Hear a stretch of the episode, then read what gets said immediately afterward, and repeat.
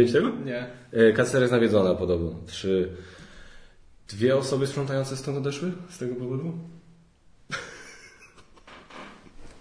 Okej, okay. ja tu chcę zostać z dużym gibonem na nos. Jak tak? Dobra, lecimy. E, witajcie moi drodzy. Geek Factor Podcast. E, dzisiaj odcinek numer 24, o ile się nie mylę, aczkolwiek straciłem rachubę.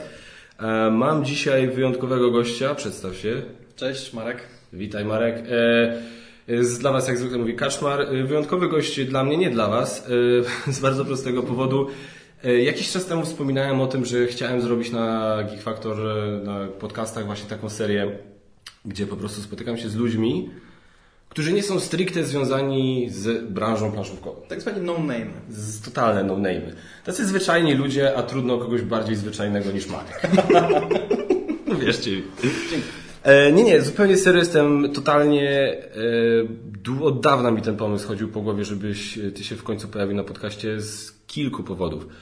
Przede wszystkim będziemy mówić pod koniec, w drugiej połowie podcastu powiemy o fajnej akcji, tak którą żeśmy sobie tam wymyślili i w którą chcemy Was absolutnie wciągnąć. Można wygrać fajne rzeczy, ale przede wszystkim można zrobić trochę dobrego.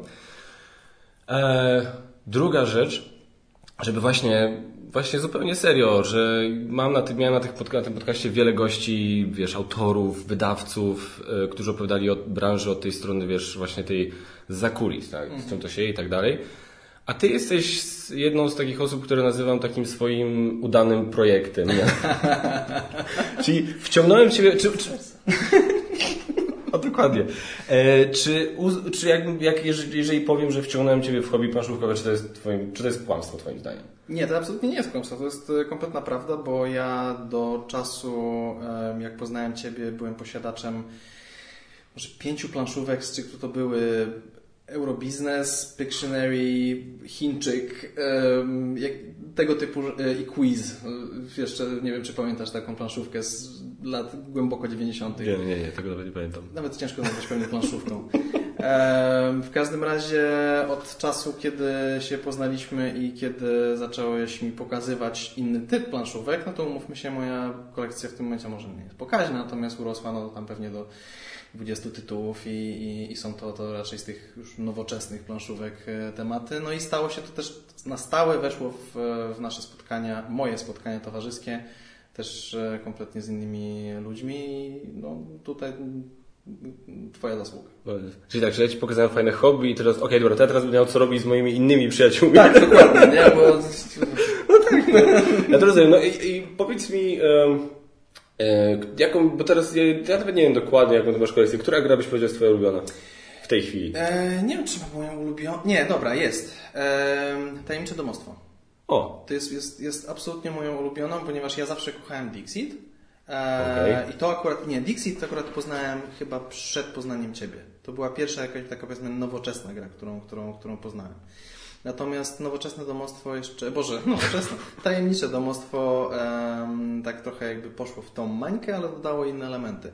I do tej pory uwielbiam w to grać. To jest, to jest, ja uważam, że to jest jedna z lepszych gier, jeśli chodzi właśnie o wprowadzenie, o to, bo jest prosta, a no jednak pokazuje to, co się stało teraz z plaszówkami. Nie? No. Więc to jest... a, I właśnie weź mi powiedz, bo myśmy trochę o tym rozmawiali, ale właśnie nie chciałem nigdy wchodzić za dużo szczegółów, właśnie chciałem to zostawić na, na ten podcast jak ty w ogóle patrzysz na przykład? Jak taka, właśnie, przepraszam, że tak to ujmę, no ale właśnie, bo ja już po prostu, wiesz, no, no nie mam, ja, ja, nawet mi brakuje takiego czasami już trzeźwego spojrzenia na to wszystko, nie? No, no, ja już jestem, wiesz, uczestniczę w tym wszystkim, no no, wiesz, siedzę w tych dramach na Facebooku czasami, których zresztą, które czasami zresztą widzisz tak. e, i jakby naprawdę jest mi trudno na to spojrzeć na zasadzie, i czasami muszę tak się właśnie tak odstrzelić na zasadzie, dobra, ale zwykły, przeciętny po prostu gracz planszówkowy, no pewnie zupełnie inaczej patrzy. Jestem ciekawy jak ty, bo nie, niektórzy mówią o renesansie planszówek, niektórzy mówią, że z kolei to hasło renesans jest tutaj przereklamowane, w sensie wiesz, że zbyt jest naduży, nadużywany w tym kontekście. Jak ty na przykład patrzysz na to, co się dzieje z planszówkami? Czy ty zaobserwowałeś jakiś wzrost, czy abstrahując od tego, że poznałeś mnie, tak? No, nie, no absolutnie. Uważam, że renesans jest kompletnie chybionym e, tytułem, bo renesans znaczy e, odrodzenie, a ja uważam, że to, co się dzieje z planszówkami, to nie jest odrodzenie, to jest rewolucja, to jest nowa jakość zupełnie i eksplozja bardziej, e, szczerze mówiąc. W mojej świadomości. Bo tak jak mówię, wcześniej, jak przynajmniej na warunki polskie, myślałem o, o planszówkach i tak jak planszówki ludzie znali, to one zawsze były. Ale one zawsze były trzy. Chińczyk, Eurobiznes i w zależności coś tam, ktoś jeszcze w coś mógł y, grać. E, ale, ale to było tyle. Nie było w ogóle żadnej struktury, żadnych rozbudowanych systemów, e, zasad i tak dalej. I mało tego, jak myśmy na pewno dorastali, to, mm, to był ostatni pomysł, że jak spotkają się dzieci, to będą grały w planszówkę. Z planszówkami się, z planszówki Tak. się grało z rodzicami. Tak, to prawda. E, a teraz ludzie się spotykają po prostu wpadnijcie, napijemy się, pogramy w planszówki. No, I, i nie jest to przynajmniej w, w tym świadku, w, tym, w tej bańce, w której ja sobie żyję. To już nie jest geekowe w tym jakby pejoratywnym e, słowa znaczeniu. Nie, to jest po prostu styl i to jest super, fajnie. Jakie macie? Może przyniesiemy nasze. No. Bardziej o tym dyskusja. I teraz tak. Wchodzisz do Rebela i, i, i przede wszystkim głowa zaczyna Cię boleć, bo Tak. wybierz teraz coś. Potem zapłać za to, bo przecież widzisz tytuły 500 zł. A, okej. To może nie dzisiaj. tak, tak. Em, I e, ja myślę, że tego po prostu nigdy wcześniej nie było. Takiego wyboru, takiego rozwoju, tego, tej, tej, tego medium nawet nazwijmy. No. I to jest bardzo ciekawe, bo właśnie większość osób, na przykład, z którymi ja rozmawiam, właśnie mówi o tym, że ten renesans to jest kompletnie przesadzone słowo, bo i a za rewolucję to już tam świerzbią czuję rączki do klawiatury, żeby to skomentować, ale że naprawdę, że renesans jest przesadzone, no bo jest, wiesz, na zasadzie, okej, faktycznie jest lepiej, ale to nie jest tak, to, to, ciągle jest bardzo niszowe hobby. Mam wrażenie, że ludzie się tego bardzo mocno uczepili, tego sformułowania, że to jest bardzo niszowe hobby. No, no, no okej, no mo- może jest i może, może, może będzie zawsze w pewnym wymiarze, e, ale, ale właśnie i jakby dla mnie to jest właśnie ciekawe, że ty to z kolei określasz mianem rewolucji, bo faktycznie jeżeli ktoś Inaczej. To jest tak, że jakby ktoś na przykład się interesował planszówkami kiedyś, tak jak mówisz, za dzieciaka powiedzmy grałeś z rodzicami, potem długo, długo nic, etap gier komputerowy i tak dalej, potem w ogóle inne sprawy i Karty tak dalej. jeszcze? Karty, okej. I, I dopiero teraz zaskoczyłeś się i stwierdziłeś, a zobaczmy, co się dzieje w świecie gier planszowych. To wtedy faktycznie, wtedy moim zdaniem można mieć totalnie ten efekt, że mówisz, o kurwa, to jest rewolucja, nie? Gi- plus 16, jeśli chodzi o, 16 plus, jeśli chodzi o widownię. E, Może, może się zdarzyć. Em, I teraz, i to, to wtedy faktycznie, tak? No to jest, to jest zupełnie inny świat. Myślę, że ci ludzie, którzy mówią, że to nie jest renesans, to, jest, to są też ludzie, którzy po prostu gdzieś tam mimo wszystko jakoś w tym siedzieli. No bo wiesz, te, te wszystkie nowoczesne gry planszowe, to co my przez to rozumiemy, to one, wiesz, one cały czas powstawały, wiesz, w Stanach, w Niemczech to wszystko gdzieś tam powstawało i wychodziło na rynku, niektóre z tych rzeczy trafiały do nas do Polski. Ten, więc ludzie gdzieś tam zaangażowani w hobby, myślę, że oni widzą taki, widzieli taki bardzo stopniowy, nie? Natomiast jak właśnie kiedyś rozmawiałem z Inacem Trzewiczkiem na jednym portalkonie i y, jeden właśnie z twórca Robinsona, e, to wiesz, to on właśnie fajnie opowiedział w naszym pierwszym wywiadzie, że e, dla niego to był szok, jak on się teraz przyjrzy na zasadzie, że kiedyś to jak on był młody, to karty się wiesz, gdzieś tam kupowało w jakichś kurde gównianych, przepraszam za wyrażenie, sklepikach, w bramach, w podwórku czy coś takiego, Tak. a teraz masz Rebela właśnie w Galerii Metropolia u nas w Gdańsku, który po prostu się świeci jak po prostu, wiesz, tak jak zresztą Ignacy porównał, jubiler.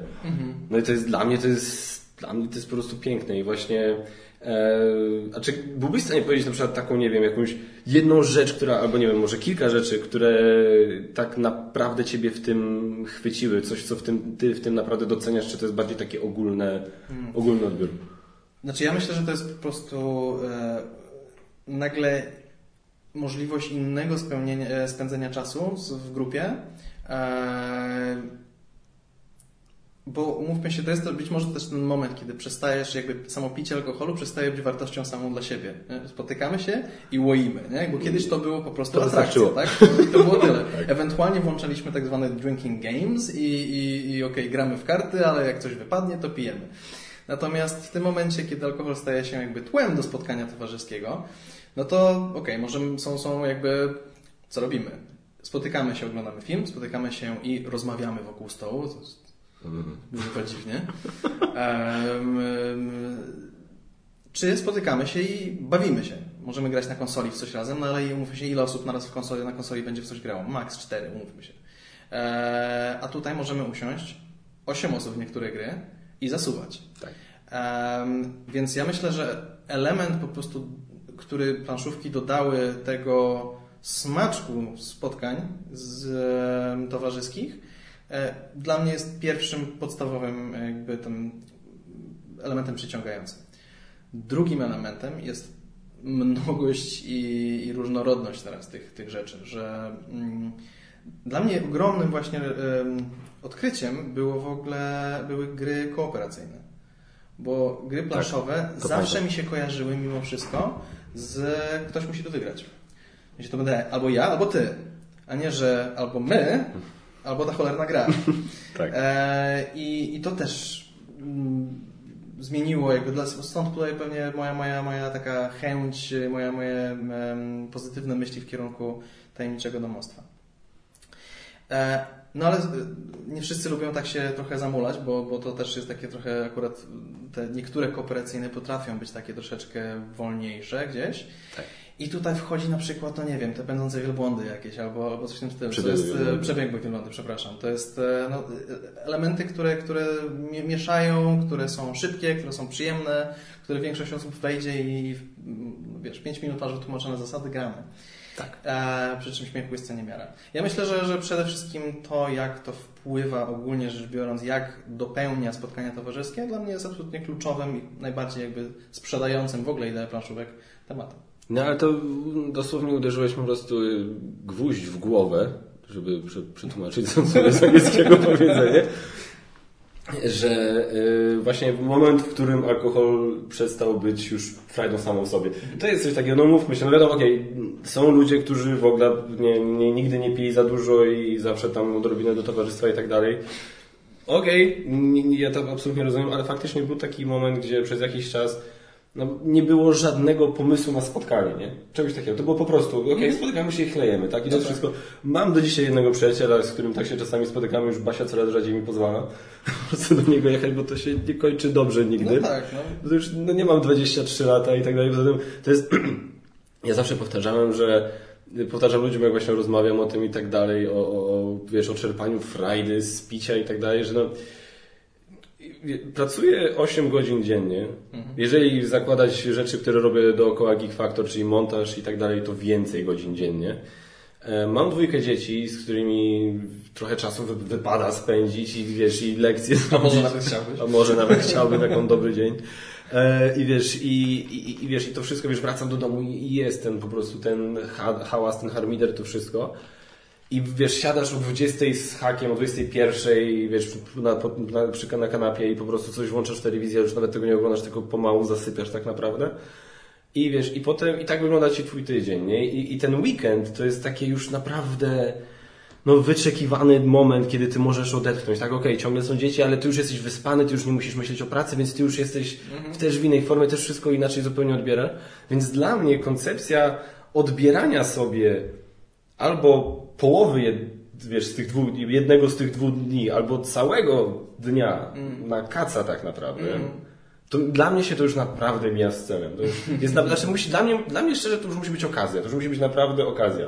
A jak ktoś do mnie, wiesz, dzwoni tam właśnie na serce, ej, chodź, spotkamy się i po prostu pochlamy. No to tak, mm, nie, i to jest właśnie, i, i w tym momencie właśnie takie absolutnie jest 100% racji, w tym momencie, znaczy w sensie się zgadzam, mam podobnie, planszówki wchodzą i po prostu wszystko ratują. I chodziło, to była też, to było też, bo to, że jakby planszówki gdzieś tam skoczymy na kolejny level, to gdzieś tam faktycznie kątem oka widziałem, e, jak zaczynałem się w to bawić. Ale właśnie takim pierwszym szokiem, szokiem były dla mnie gry kooperacyjne, nie? Na zasadzie, że grasz przeciwko grze. No nie, gram przeciwko grze. I wiesz, i wtedy zobaczyłem pandemię na przykład. I to jest, nie wiem, grałeś w pandemię? E, czy to jest to samo, co wersja komórkowa? Czy nie? E, Chyba tak. Aczkolwiek ja wtedy nigdy w tą wersję komórkową nie grałem. w sensie, że, że masz bakterię albo wirusa i się rozwijasz, możesz się e, mutować? Nie, nie, nie, ty jesteś. Nie, nie, nie, nie. nie. To To, jest, ludzie się Tak. śmieją, że to jest właśnie. A, to jest to, poczekaj, Jezus Marek, jak się nazywa e, to, o czym ty mówisz? Coś to ma swoją nazwę, bo tak, coś tam Ink. No. Bo to na tej Bo podstawie. jest teraz Rebel Inc., który jest w tym momencie jakby z zmienioną wersją i teraz nie jesteś wirusem, tylko jakąś Tak. tam jednostką rządową, ale wcześniej było co? No nie wiem, No kurde, Inc., no. to, to jest tak, to, bo to coś Ink najlepsze jest to, że doczekało się swojej wersji planszowej. Bo właśnie, Chyba o tym rozmawialiśmy, dlatego miałem to skojarzenie. Tak, tak. I pandemia nie. Pandemia to jest odwrotnie, że jesteś ludźmi, którzy po- zapobiegają rozprzestrzenianiu się. I to jest taka jedna ze słynniejszych gier kooperacyjnych, więc kolejna na liście do polecenia. E, Też kultowa i praktycznie bardzo niewielkiej ilości osób się moim zdaniem chyba nie podoba, w sensie nie, większość osób się podoba.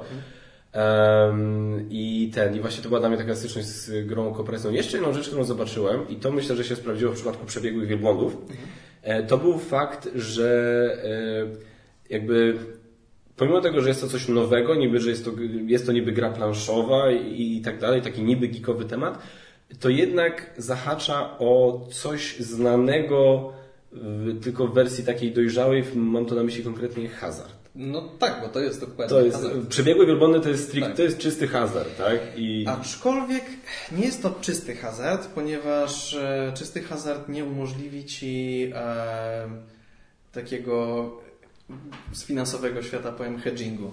E, czyli gdzieś tam ograniczenia swojego ryzyka, gdzieś grania pod, pod maksymalizację czasem jakby swojej pozycji, twojej, jakby tego, tego, że decydujesz się na tego wielbłąda i jesteś w stanie przeszkadzać innym.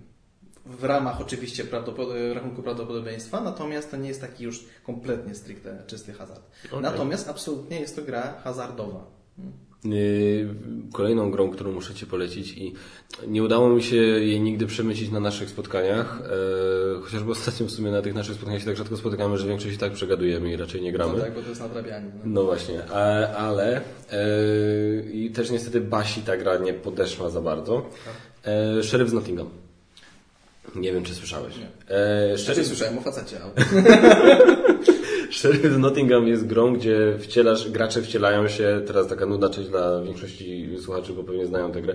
E, To jest gra po prostu, gdzie musisz przemycić pewne towary e, do wioski i musisz przejść przez szeryfa, który może cię sprawdzić, ale nie musi. I to działa mechanicznie w taki sposób, że co rundę jest inny, inny gracz jest szeryfem. Taka. I y, jak masz takie, taką sakiewkę, w którą wkładasz karty, gdzie masz na przykład trzy sery, nie wiem, dwie kontrabandy i tak dalej, a ty mówisz do szeryfa, y, ja tu mam cztery sery, tak? Ktoś inny mówi, ja mam trzy kurczaki, ktoś inny, ja mam coś tam. I teraz szeryf decyduje, kogo sprawdzić, kogo nie. Okej. I teraz jest tak, że jeżeli mówiłeś prawdę, to szeryf płaci tobie, jeżeli cię złapał, to ty płacisz mu na tej zasadzie, jeżeli cię złapał na kłamstwie. I, co jest najważniejszym elementem takim pokerowym, że oczywiście po pierwsze blefujesz, to jest pierwsza rzecz. Druga rzecz, e, łapówki. Okej. Że mówisz mu, słuchaj, no i to jest, no, mówię ci stuprocentową prawdę, y, ale jeżeli wątpisz w ciężar mojej prawdy, w wagę mojej prawdy, to może ją dociążę, tak wiesz, piątakiem na tej zasadzie, ale przypadek mi się zawsze podobał e, dawanie łapówek. Ja mówię stuprocentową prawdę zawsze na wypadek, gdyby chciał mnie sprawdzić, ale daję łapówki, żeby sprawdzał mnie graczy. Też jest możliwe w tej grze. To jest zarobista gra. To Ci bardzo serdecznie polecam, bo No, właśnie fajnie. mówię, te, to ten... I to jest właśnie taka dobra, mój właśnie kuzyn to kiedyś porównał sobie, to była jedna z pierwszych gier, którą on sobie kupił całkowicie, bo to była dla niego, on powiedział, właśnie taka pokerowa rozgrywka, także wiesz, zresztą no, wszystko na kartach się dzieje tak naprawdę i na pieniądzach, więc masz takie poczucie nawet, że siedzisz przy stole z chłopakami i kurde, wiesz, masz karty, masz pieniądze i pykacie i blefujecie i tego, więc... To, to ja już myślałem, że, że będzie porównanie do symulatora y, Urzędu Skarbowego. albo coś. Także tak, jeszcze dla mnie jedna ciekawa rzecz, która, którą bardzo lubię w planszówkach i którą w sumie, jakby można to powiedzieć, e, czy wiem, zrobiliśmy, przeprowadziliśmy na e, tobie i na, i na twojej żonie. E, Ja zobaczyłem, że planszówki są świetnym pomysłem, jak poznajesz nowych ludzi. Którzy na przykład przychodzą do ciebie do domu. Tak, bo nie wiem, na przykład jakaś koleżanka Basi z pracy przychodzi ze swoim facetem. No i teraz no wiesz, ten motyw. Czy się dogadamy, czy będzie drętwo, czy będziemy, wiesz, czy się okaże, że ta koleżanka Basi jest spoko, ale ten jej facet to tam nie wiadomo co i tak. To zagrajmy w planszówkę. I wtedy po Icebreaker. pier- Icebreaker genialny. Po pierwsze, nie ma niezręcznej ciszy, przeważnie. E, Po drugie, e, można się wielu ciekawych rzeczy dowiedzieć o ludziach. I ja myślę, że to u nas zadziałało trochę, jak żeśmy grali w tajniaków. Tak, bo Taniacy jeszcze są chyba jednym z lepszych do tego. To i mamy szpiega. Myślę, że to są takie najlepsze, żeby się rozpoznać, co się dzieje w towarzystwie. I myśmy też miałem to samo poczucie. Jak kiedyś na Sylwestra odpaliśmy Mamy Szpiega, mieliśmy cztery osoby, których nie znaliśmy. O. I to był ciekawy eksperyment.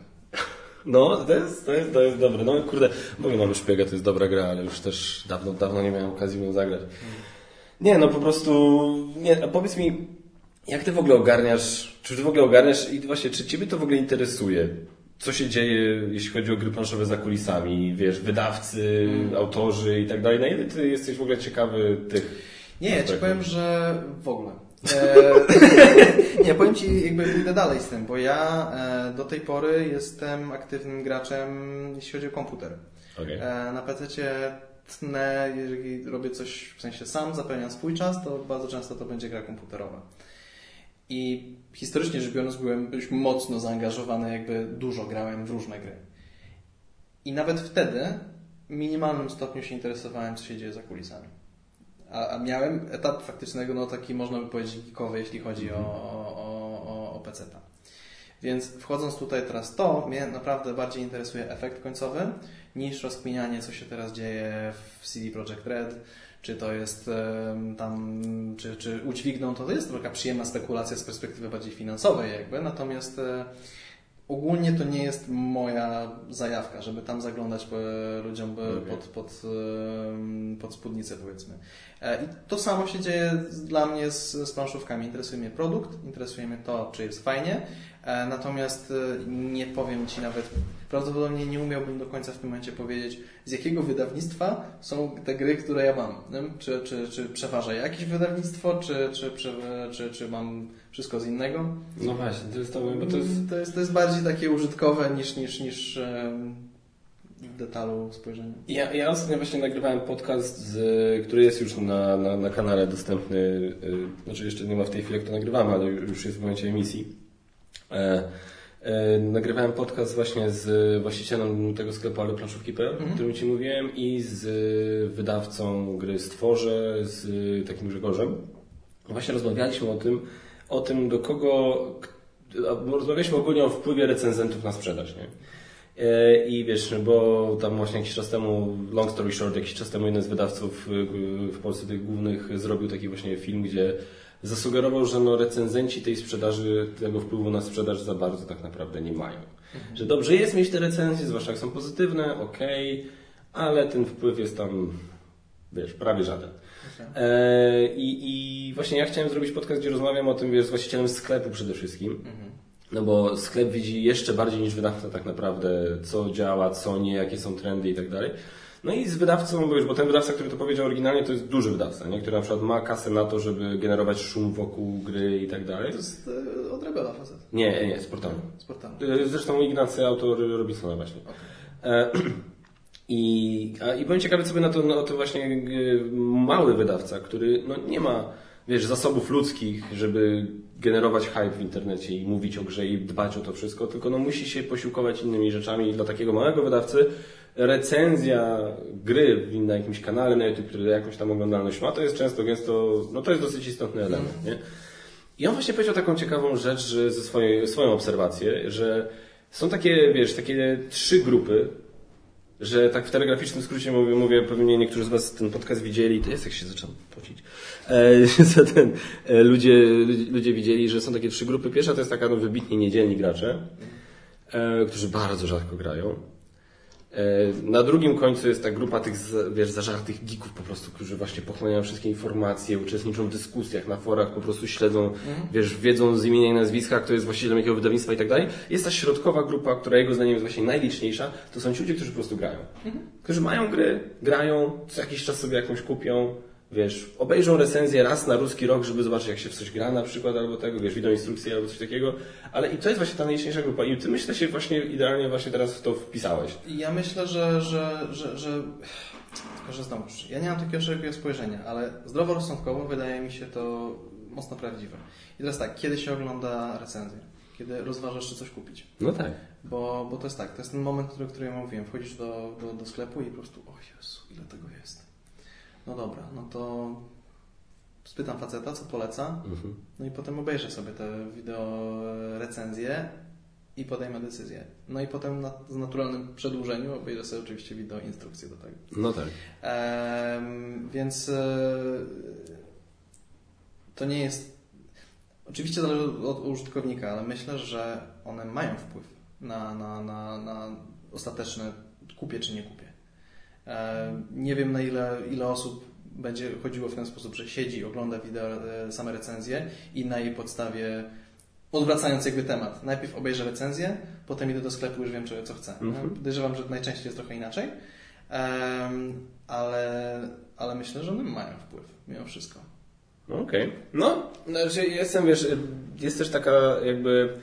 Ja się też zastanawiam nad jeszcze jedną, jedną rzeczą, że jakby podejrzewam, że y, dużo tutaj wbrew pozorom mogą mieć do, do gadania długości na przykład filmów, nie? Na zasadzie takiej, że wiesz, no re, re, recenzje niektóre u nas na kanale no potrafią trwać 20-20 parę minut. I, i, I wiesz, i to jest takie na zasadzie, no Okej, okay, no zwykły, za przeproszeniem, zjadacz chleba, zwykły zjadacz planszówek, jak sobie wiesz, wiesz zobaczy, że o, w moim tam budżecie mieści się ta gra, ta gra i ta gra. No dobra, no to wchodzę na YouTube, jakie widzę recenzje i widzę trzy recenzje tej gry, jedna trwa 15 minut, druga trwa, nie wiem, 29, trzecia trwa 4 minuty. No którą obejrzy? Czy będzie mi się chciało obejrzeć, wiesz, i momencie, okej, okay, włączę tę 29-minutową, ale tak naprawdę będę skip to the end tak. i miejmy nadzieję, że na końcu się wyświetli ocena liczbowa. Tak. I wtedy może wysłam. Ja tak ostatnio zrobiłem z glo, glo, glo, z grą na Playce, bo Basia sobie wymyśliła, że chciałaby, jak teraz powiększamy kolekcję właśnie mm gry na PlayStation, wymyśliła, że chciałaby, ja, ja się zapytałem, jaką grę byś chciała, ja ją kupię jako prezent z okazji nabycia PlayStation i Basia powiedziała, tam podała kilka tytułów, podała The Last of Us mhm. i Call of Cthulhu. E, I obczaiłem to... Jasny, jasny wybór. Ja obczaiłem, wiesz co, o, o Call of, znaczy dla mnie był jasny wybór, bo The Last of Us słyszałem tyle, że ja pierdzielę, po no. prostu mam wrażenie, że naprawdę wiem dużo o tej grze, aczkolwiek koniec końców jak zaczęliśmy w to grać, to jednak wiedziałem dużo mniej e, niż mi się wydawało. Natomiast Call of Cthulhu nie słyszałem w ogóle. Mhm. I to, ale no, to już miałem prawo, no bo to w sumie jest całkiem nowa gra chyba. Mhm. E, ale no, jakąś tam recenzję pozytywną widziałem. Więc wiesz, tylko dla mnie The Last of Us była kwestia tego typu, że już trochę czasu na rynku jest, więc też mhm. budżetowo mi się bardziej spinało, bo no Call of Cthulhu to tam za 200 zł jeszcze jest na rynku. Ładnie to wygląda, Klimaty absolutnie są nasze, bo gry z świata Lovecrafta, planszówki w sensie uwielbiamy. Mm. Natomiast nie wiem, ty słyszałeś coś o Call of Cthulhu? Tak, to jest jedna z tych gier, która po prostu nie ma grywalności, nie ma, nie ma czegoś takiego, że, że ona, ona, ona nie jest, nie, nie, nie spowoduje ci takiej imersji, bo e, i co jest ciekawe, bo tego byś się spodziewał dokładnie po Lovecraftie, nie? Czy no tak. cokolwiek, co dotyka Lovecrafta, że to cię tak wciągnie, że będziesz ten ten. E, z tego co widziałem z gameplayów, to jest po prostu dla mnie jakby też nie mój typ gier. Jest, jest, znacznie daje ci mniej wolności, znacznie bardziej jest liniowa a, i, a to nie wytrzymuje porównania z tym z genialnym tytułem jak Last of Us. Aha, Last of Us nie jest liniowe twoim zdaniem. Znaczy, bo ja do, bardzo nie, bo, bo generalnie Basia gra, ja patrzę, ale je, je, daleko na mnie doszło, więc jeszcze nie, nie wiem. No, jest, jest to taka typowa e, gra, która jest liniowa, ale tych, na tej linii daje ci dość fajny zakres, gdzieś tam e, korytarz możliwości. No przy tym jest tak niezwykle um, fabuła jest po prostu tak genialna, tak, tak dobrze zełgana i tak dobrze przeplata, przeplata się z akcją, że, że to, to jest po prostu mesmerizing. No. Kurde, ja właśnie muszę to... Ja pamiętam, że żeśmy zaczęli grać w The Last of Us i mieliśmy coś takiego, że... E, znaczy ja miałem coś takiego, że ja nie pamiętałem. Coś tam kiedyś słyszałem parę lat temu o tej grze, jak ona mm. wychodziła.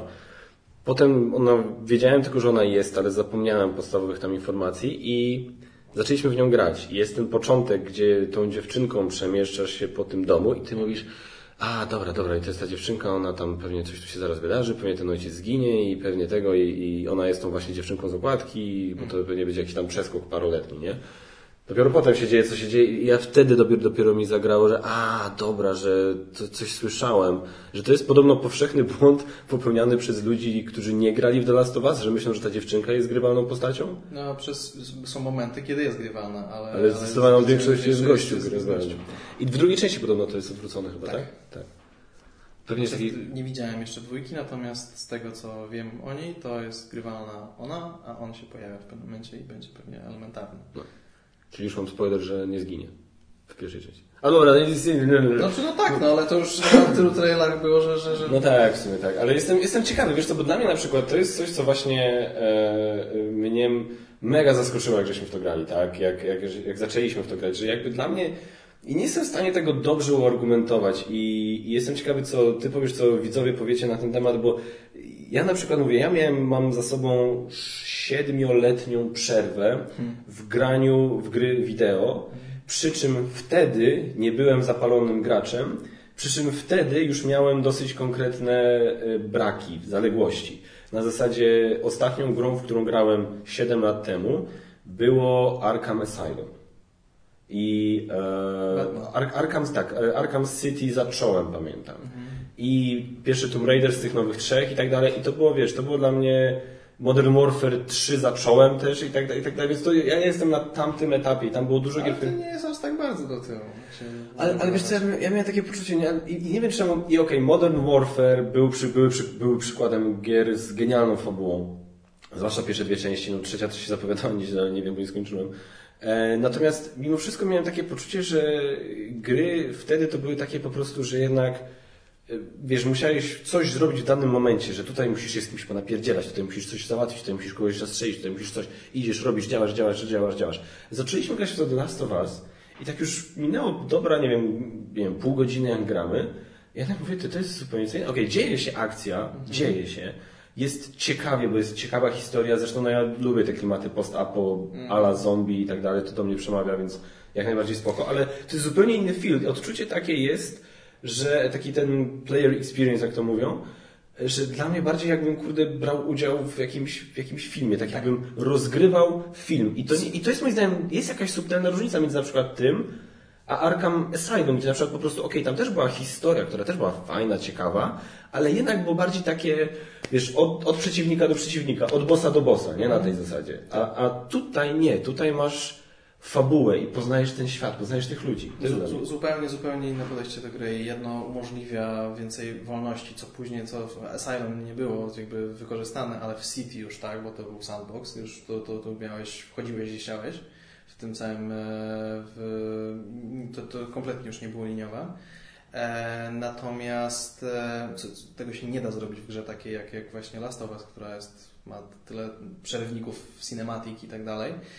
Natomiast e, i to jest wchodzi ta znowuża imersja, że, że zaczynasz i to jest faktycznie grasz film. Jest tak, że, że momenty, w których tracisz kontrolę i się rzeczy dzieją na ekranie, e, są, są tak naturalnie, tak, taka, Tak. przechodzą po prostu między tym, że okej, teraz kontroluję, teraz nie, teraz oglądam, teraz no. to, jest, to jest jedna z tych gier, gdzie przyjemnie się siedzi obok osoby, która gra. Nie? To, to, Tak, jest, dokładnie. to jest jeden typ gier, które absolutnie rozumiem gameplaye na YouTubie. Nie? Siedzenie i oglądanie, bo to jest po prostu super się ogląda, nie? nawet jak tego nie kontrolujesz. To jest też ciekawy temat, wracając do świata planszówek, właśnie gameplaye.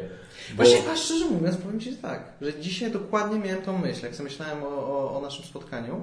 E, czy ta formuła w ogóle istnieje? Bo nawet nie, nie, nie przyszło mi do głowy, ale, ale może przecież być, że ludzie. Wyobrażam sobie dwie godziny i jedziemy gameplay. Tak. Całą, całą rozgrywkę. nie? Absolutnie istnieje. I, e, i powiem tak, i, i mam nadzieję, że się widzowie nie obrażą, ci, którzy u nas, który, którym u nas się podobały te rzeczy. Dla mnie y, ten, ta formuła ma, znaczy inaczej, ta formuła ma odbiorców. Zdecydowanie są fani tego oglądania gameplay. E, co jest, nie ukrywam, dla mnie troszkę niezrozumiałe. W przypadku planszówki to mnie trochę szokuje faktycznie. jest to jakby, nie, nie mówię, że to jest złe, czy to jest głupie, absolutnie nie, po prostu jestem zaskoczony tym, że to się może aż tak podobać oglądanie tego, jak właśnie ktoś gra w grę planszową, które, aczkolwiek w sumie, wiesz co, ostatnio dostaliśmy my nauczkę właśnie, chyba z czego to wynika, z czego wynika zainteresowanie gameplayami i tutaj ponownie bardzo chętnie posłucham e, w komentarzach wypowiedzi oglądających. My mieliśmy teraz, jak był Patronite i osiągnęliśmy na pewien próg fundowania, to weszło coś takiego, że raz w miesiącu musieliśmy zrobić e, gameplay live. Czyli e, raz w miesiącu na, na, na żywo, w piątek się, wieczór się spotykaliśmy i miałeś tak jedną kamerkę internetową na, wrzuconą na planszę, drugą kamerkę na nas, ta kamerka, która, ten obraz z kamerki na nas był tam gdzieś taki mały w rogu, na większym ekranie plansza, tak? I, I gramy sobie i rozmawiamy z widzami. Tu jeszcze dochodzi ten dodatkowy element, jakim jest interakcja z widzami podczas Okej, gry. czyli jest jeszcze czat w tym wszystkim. Dokładnie, ale y, dużo osób potem y, oglądało, oglądały te gameplaye po fakcie. I generalnie. Przepraszam was najmocniej. E, generalnie ostatnia rozgrywka, którą mieliśmy, to była, to była w grę Blood Rage. za którą zostaliśmy zjechani potwornie. Zostaliśmy potwornie zjechani, bo jak się okazało, e, nasz styl gry w tę grę był nieco inny od tego, czego ludzie oczekiwali, chociażby dlatego, że to jest gra tak zwany e, Dudes on a Map Area Control, gdzie e, każdy gracz ma swoją frakcję i masz jakieś tam obszary, gdzie walczysz o kontrolę nad tymi obszarami, walczysz z innym przeciwnikiem, żeby zdobyć e, jakieś korzyści z jakiegoś pola i tak dalej, i tak dalej. Jest taka strategiczna bardziej gra. I tam e, e, myśmy zrobili taki błąd, że my kiedyś graliśmy w tę grę i przed tą rozgrywką odświeżyliśmy sobie zasady, ale nie zagraliśmy w nią znowu. I jakby problemem było to, że my grając w to, po pierwsze, jak się okazało, nie za dobrze odświeżyliśmy te zasady. mieliśmy, mieliśmy tam sporo błędów, na które widzowie nam zwracali uwagę, po, wiesz, czacie, na czacie. Krzyczeli na was przez, te, Bez przez, kitu, przez bez kitu, tak. I, ale jeszcze bardziej moje, zabolało moim zdaniem z tego, co jak potem to zrozumiałem, to, że było nudne. Po prostu wiesz, że my, bo ja zresztą to jest trochę mój styl gry w te gry strategiczne, gdzie ja po prostu wiesz, ja siedzę, ja myślę i wykonam ruch. Mhm. I wykonam, wiesz, i tego. I, i to wszystko. No tak, tak A- się często w strategii grało. Ja pamiętam, że jak graliśmy w- dawno temu, temu w ryzyko, to te tygodniowe rozgrywki często polegały na tym, że ktoś siedział i rozkminiał. I później wszyscy odchodzili od stołu, wracali już. No, dokładnie. I wiesz, i to jest jakby, dlatego, ale, ale wiesz, ale Blood Rage akurat konkretnie jest taką grą, gdzie ona jest bardzo dynamiczna i ona nie wymaga tak naprawdę aż takiego główkowania, jest przez, co jest moim zdaniem jest zdecydowaną zaletą. Em, i, I po prostu jednak potrafi być żywsza, a u nas przez to, że była ta przerwa, że myśmy właśnie w nią sobie nie zagrali wcześniej i tak na nowo odkrywaliśmy tę grę, to to było wszystko takie spokojne, takie powolne, mało atakowaliśmy siebie nawzajem tak naprawdę, a o to trochę w tej grze chodzi, żeby wychodzić i się tam napieprzać.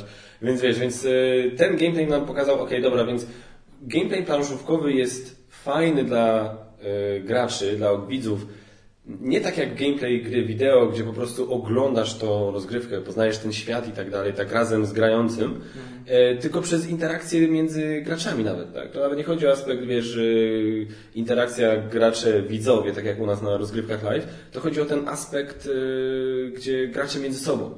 Wiesz, tu sobie dopieprzą, tu coś tam, No, wiesz. My, wiesz, ba, bardzo się widzom podobała z tego, co kojarzę przynajmniej, nasz gameplay z Basią w grę Zombicide, która jest grą kooperacyjną, gdzie chodzisz w średniowieczu i naparzasz zombie, tak? I to jest, po pierwsze, dużo się dzieje, bo co chwila tam chodzisz, rzucasz kostkami, zdejmujesz te figurki, pojawiają się nowe i tak dalej. Plus my z Basią sobie, wiesz, współpracujemy i dyskutujemy siłą rzeczy na głos o tym, dobra, musimy iść tu, musimy zrobić tam, musimy coś tam. I więc to jest od razu żywsze, tak? Taka gra, gdzie wiesz, gdzie siedzisz trzech chłopa i Znaczy ja myślę, że, że, że forma pewnie y, y, powinna wy- wymagać dostosowania się do tego. W sensie, że nie grasz tak, jakbyś naturalnie e, grał, e, jakbyś był faktycznie ze znajomymi, tylko trochę pewnie musisz podegrać, aktorsko wręcz, tak, tak, dokładnie. zmienić e, nastawienie do tej gry i co, więcej narracji, więcej, szybciej, nawet jeżeli robisz głupie rzeczy, no to przynajmniej będzie śmiesznie. Dokładnie. Jest bardzo popularnym kanałem na YouTube, jest kanał Geek and Sundry, e, który, y, on tak naprawdę zajmuje się kilkoma rzeczami, ale głównie, aczkolwiek jeżeli teraz popełnia jakieś, jakąś gafę, jeśli chodzi o Geek and Sundry, to śmiało możecie prostować w komentarzu, bo ja aż tak dokładnie tego kanału nie śledzę. Natomiast tam jest najwięcej e, RPG-ów i planszówek właśnie. E, Ale przy- tak faktycznych RPG-ów. Faktycznych RPG-ów. Siedzą i gadają i E, rzucają kostkami. Wiesz co, albo opowiadają o tym, albo to robią i jeden mnie, jeden mnie gameplay tam rozebał, jak się dowiedziałem, kto bardzo lubi RPG. E, Mike, e, ten e, co grał w Wilkołaka w True Blood. Nie Eee... pamiętam jak się on nazywa, ma straszne do, do A, Joe, tak, tak, tak, jest jakiś raz z tym Joe Manganiello. No, no, no, nie było tak. włoskie nazwisko. Tak, tak. To ten. ten, dokładnie. Ale on, e, on tak, ale mnie bardziej zaskoczyło właśnie przez Geek and Sundry, jak e, okazało się, że bardzo to lubi Deborah N. Wall, która grała też w True Blood, swoją drogą. Okej. Pewnie, pewnie, pewnie razem grali na planie True Blood. Ona grała tą Karen, Rudzielec A, i grała w Daredevilu. tak, tak, tak. Widziałeś tą Daredevila na Widziałem, Netflixie? widziałem. Znaczy Mm. widziałem, nie no, widziałem. No i ona, y, jest jeden gameplay Mhm. pokazany z rozgrywki, gdzie ona jest mistrzem gry.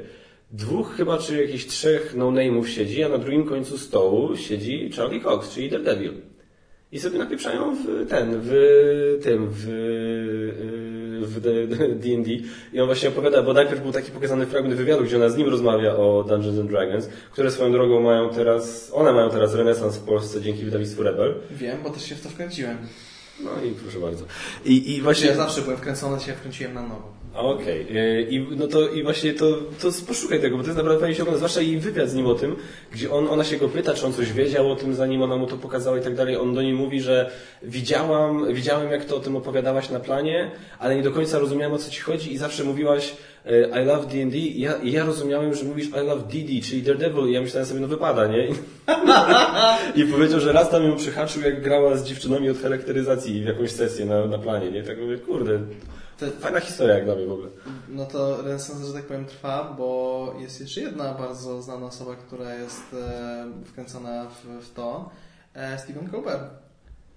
O, bo właśnie, Stephen Colbert miał wywiad z Manchester mm. w A jest filmik, gdzie one on one ma sesję z, z ma mistrza gry i sam gra przygodę. Serio? No. Wow. No, to się da dwie osoby grać w RPG? Da się, oczywiście. Jak masz dobrego mistrza gry, to możecie tak, taką fajną przygodę ci, ci zrobić.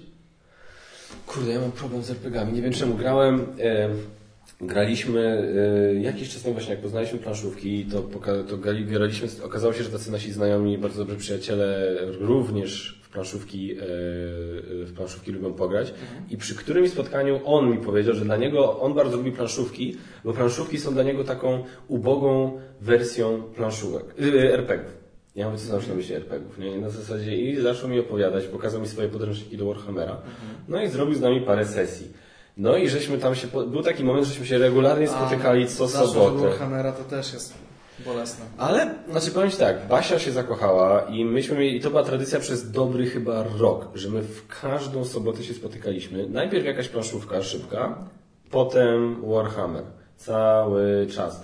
I ja miałem pewien problem z RPGami i niestety ostatnio jakiś czas temu byłem na jednym konwencie w Gdyni na festiwalu Gramy, gdzie właśnie była, to było tuż przed premierą polskiej edycji Dungeons and Dragons tej nowej, e, gdzie właśnie tam usiedliśmy do tego, żeby sobie zagrać inną partię. E, ja zauważyłem i to niestety się wtedy też potwierdziło, ja zasypiam przy tym. Nie wiem czemu. I nie jest to, że ja krytykuję, że to jest nudne. Nie, absolutnie. Zwłaszcza, jak mówię, jak mam, ten mój kumpel był kapitalnym mistrzem gry i uważam, że to jest, ja bym na przykład się za to nie chciał brać, bo uważam, że mistrz gry to jest na zasadzie make or break rozgrywkę i to jest, moim zdaniem jest naprawdę trzeba mieć talent jak, jakiś do tego. I ja na przykład dlatego ja bym się bał to zrobić. I, i to, to nie... Faktycznie, bo talent do improwizacji, bo wszystkim robisz plan, a pierwszą rzeczą, jaką zrobią gracze, to ten, nas się pójdą zupełnie gdzie indziej, tak. gdzie, gdzie się nie spodziewałeś, więc okej, okay, kombinuj. E, dwa, aktorski, ponieważ dobry mistrz odegra e, rolę NPC-ków tak. E, I e, już nie mówiąc o tym, że ile roboczo godzin wejdzie w napisanie przygody. No właśnie, to jest, to jest, wiesz, to jest dla mnie masakra. Ja na... I, I, ja nie wiem czemu, nie wiem z czego to wynika. Za każdym razem graliśmy, w... były, okej, okay, były niektóre przygody w tym Warhammerze, gdzie faktycznie co chwilę coś się działo, coś tam robiliśmy i tak dalej. Ja się wczuwałem i, i w ogóle różne tam rzeczy, rzeczy się ciekawe, ciekawe działy. Ale, ale mówię, był taki moment, że ja po prostu zaczynałem zasypiać. I nie wiem z czego to wynika. I, i, i się wkurzam, bo RPG widzę, jakie to potrafi być fajne. I widzę, ile ludzi jest tym zajaranych. I widzę, jaki to jest kurde niesamowity potencjał na zabawę z dzieciakami na przykład. Mm. Bo są teraz ten My Little Pony. Jest e, serio. Jest, I podobno rewelacyjne, jak masz właśnie, wiesz, tam kilkuletnie dzieci i wiesz, córę na przykład. No zresztą nie tylko córę, tak? i napierdzielasz z nią w RPGa My Little Pony, tak? Że teraz ty jesteś Fluttershy i coś takiego. I to jest, to, i, i, wiesz, i boli mnie to, ale nie wiem czemu, no te RPG... Zastanawiam się, to jest, na ile wpływa na to, jak wcześniej zacząłeś. Bo ja zacząłem w podstawówce i to w klasie, w klasach 1 do 3. Ja zacząłem 6 lat temu. No więc właśnie, nie? Ja, ja wyrosłem na RPGach i to na, myśmy grali w D&D edycję drugą, która jest piąta. Okay. E, więc e, aż, się, aż się tak ucieszyłem, jak zobaczyłem nową edycję, że Jezus, już, już nie ma tyle matmy.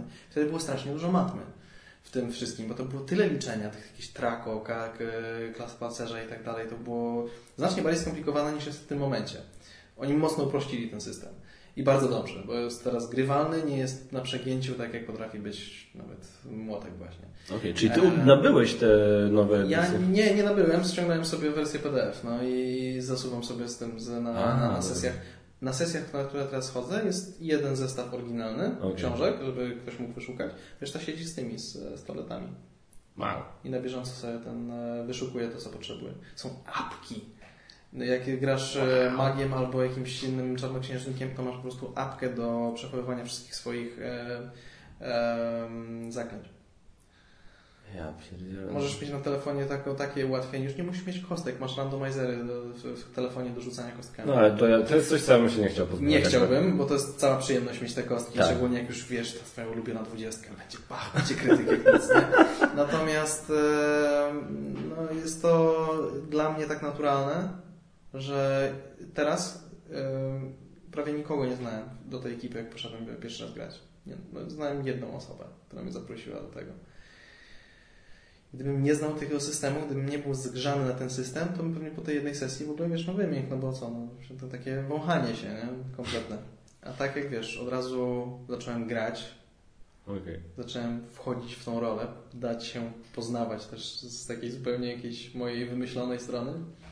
To też mój odbiór, znaczy ich odbiór mnie, jak e, mój odbiór ich, na pewno był inny i łatwiejszy. Wow. No, więc... Damn, kurde, no to jest, to o RPG-ach ty wiesz o wiele więcej niż ja pewnie w takim razie, ale no, no mówię, no to jest, e, i wracając, tak, bo to tak trochę, e, e, mówiliśmy o Geek and Sundry, że tam właśnie są RPG i, i planszówki, e, tam te planszówki cały czas są, teraz moim zdaniem, tak jak obserwuję w takiej dosyć nieco uboższej wersji, mam wrażenie, teraz chyba pierwszy plan jednak wzięły, wzięły RPG, natomiast była seria, prowadzona przez e, aktora, którego możesz kojarzyć, e, Will Wheaton. Kojarzysz? Nie kojarzę nazwiska. Oglądałeś e, The Big Bang Theory Mm, i przede wszystkim Star Trek? ten- Który Star Trek? Kuźwa, nawet nie wiem. Było. Chyba ten, ja powiem jeszcze... telefony wchodzą w grę. A, kurde. No i właśnie po to są słuchawki, bo ja teraz słyszę, że są straszne zakłócenia od tego. Więc trzeba telefon jednak odłożyć dalej. Okej. Ale poczekaj, Will Wheaton przez jedno L. On chyba grał w tym, w nowe pokolenie w, z Stewartem. Mm, tak, następne, nie nowe pokolenie, następne pokolenie, on grał dzieciaka. To jest on. Nie kojarzę faceta w ogóle. No anyway, jest w miarę znanym aktorem. Dobra. E, W Stanach e, mam wrażenie, jeśli chodzi jako o aktora, jeśli chodzi o aktora, to nawet zrobił się jeszcze bardziej znany z tego powodu właśnie, że zaczął, zaczął się pojawiać w teorii wielkiego wybuchu. E, I e, on prowadził regularne właśnie gameplaye w różne gry planszowe.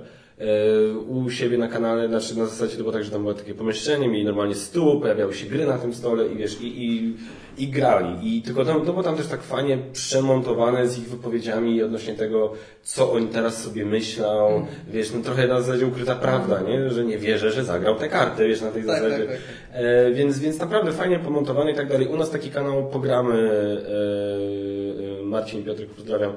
E, oni zrobili coś no, najbliżej tego, w moim, w mojej ocenie, no praktycznie dokładnie to po polsku, czyli zrobili taki gameplay show, nie też to się nazywa. Tam ściągali różne takie sławy z, e, wiesz tam, e, Szymon Jachimek był, e, Strasz, strasz, strasznie zabrzmi rasistowsko. Azjata od Kuby Wojewódzkiego zaczynał Bilgun. Nie pamiętam jak się nazywał. E, Taki trochę przy kości, bardzo taki komik. E, tak, tak, on, e, chyba. Nie, nie pamiętam teraz, znaczy, nie pamiętam dokładnie jak się nazywał. I grali z nim w co? W grę w klimatach Japonii Rising Sun. O, fajnie.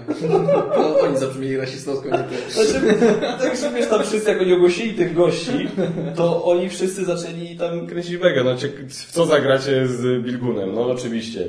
E, Na pewno go skojarzysz z twarzy, zobaczysz. A, kojarzę. No, on jest skąd? Skąd ty jesteś w Bilgunie w sumie? E, pochodzenia mongolskiego, urodził się w Mongolii nawet. Okej. Czyli nie jest tak, że urodził się w Polsce, tylko urodził się w Mongolii.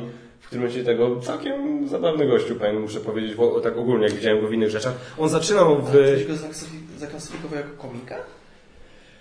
Znaczy, On jest komikiem? Tutaj Wikipedia go opisała jako showman, ale... No właśnie, bardziej dokładnie tak bym go rozumiał. Ale wiesz co, znaczy ja go tak kojarzyłem, bo on był w ramach, chyba to był wojewódzki show, albo nie, Maciejewski, Szymon Majewski show. Mhm. I on był takim, e, jakby to powiedzieć, takim e, reporterem na śledczym, który wiesz tam na ulicy chodził, rozmawiał z ludźmi, Tak jak wkręcał John ich. Oliver kiedyś w The Daily Show. Tak, dokładnie, nie? więc ja, dlatego mi się on tak skojarzył z komikiem. No poza tym no, widziałem jego różne wywiady, gościu jest zabawny, no robił zabawne rzeczy w programie, więc w mojej głowie po prostu komik. E, Anyway, no właśnie oni mieli, mieli taki gameplay show i to jest właśnie, i to, i to była dla mnie jeszcze też fura, która była zrozumiała, bo to było fajnie pomontowane z różnych ujęć, właśnie te wypowiedzi w trakcie i, i, i to dla mnie jakby naprawdę miało sens. Natomiast żeśmy grali w jedną grę, którą jak żeśmy teraz rozmawiali, to ty koniecznie musisz to zagrać, teraz sobie uświadomiłem. E, Posiadłość szaleństwa. Gra w klimatach Lovecraftowych, e, gdzie właśnie masz, e, rozgrywasz, wiesz, wszystko masz posiadłość, dochodzą ci nowe pomieszczenia i tak dalej i, i, i wiesz, wychodzą na jacyś kultyści, jakaś zagadka jest zawsze kryminalna, którą musisz rozwiązać. Niesamowite figurki, pięknie wykonane, do tego jest element aplikacji, który ci steruje różnymi wydarzeniami i tak dalej, i tak dalej. I myśmy w to kiedyś grali na live, to był nasz pierwszy live w ogóle, który spróbowaliśmy. Trwało to 5,5 godziny. I kumaj, że byli widzowie, co prawda ich było chyba tam około 30, którzy byli z nami cały czas.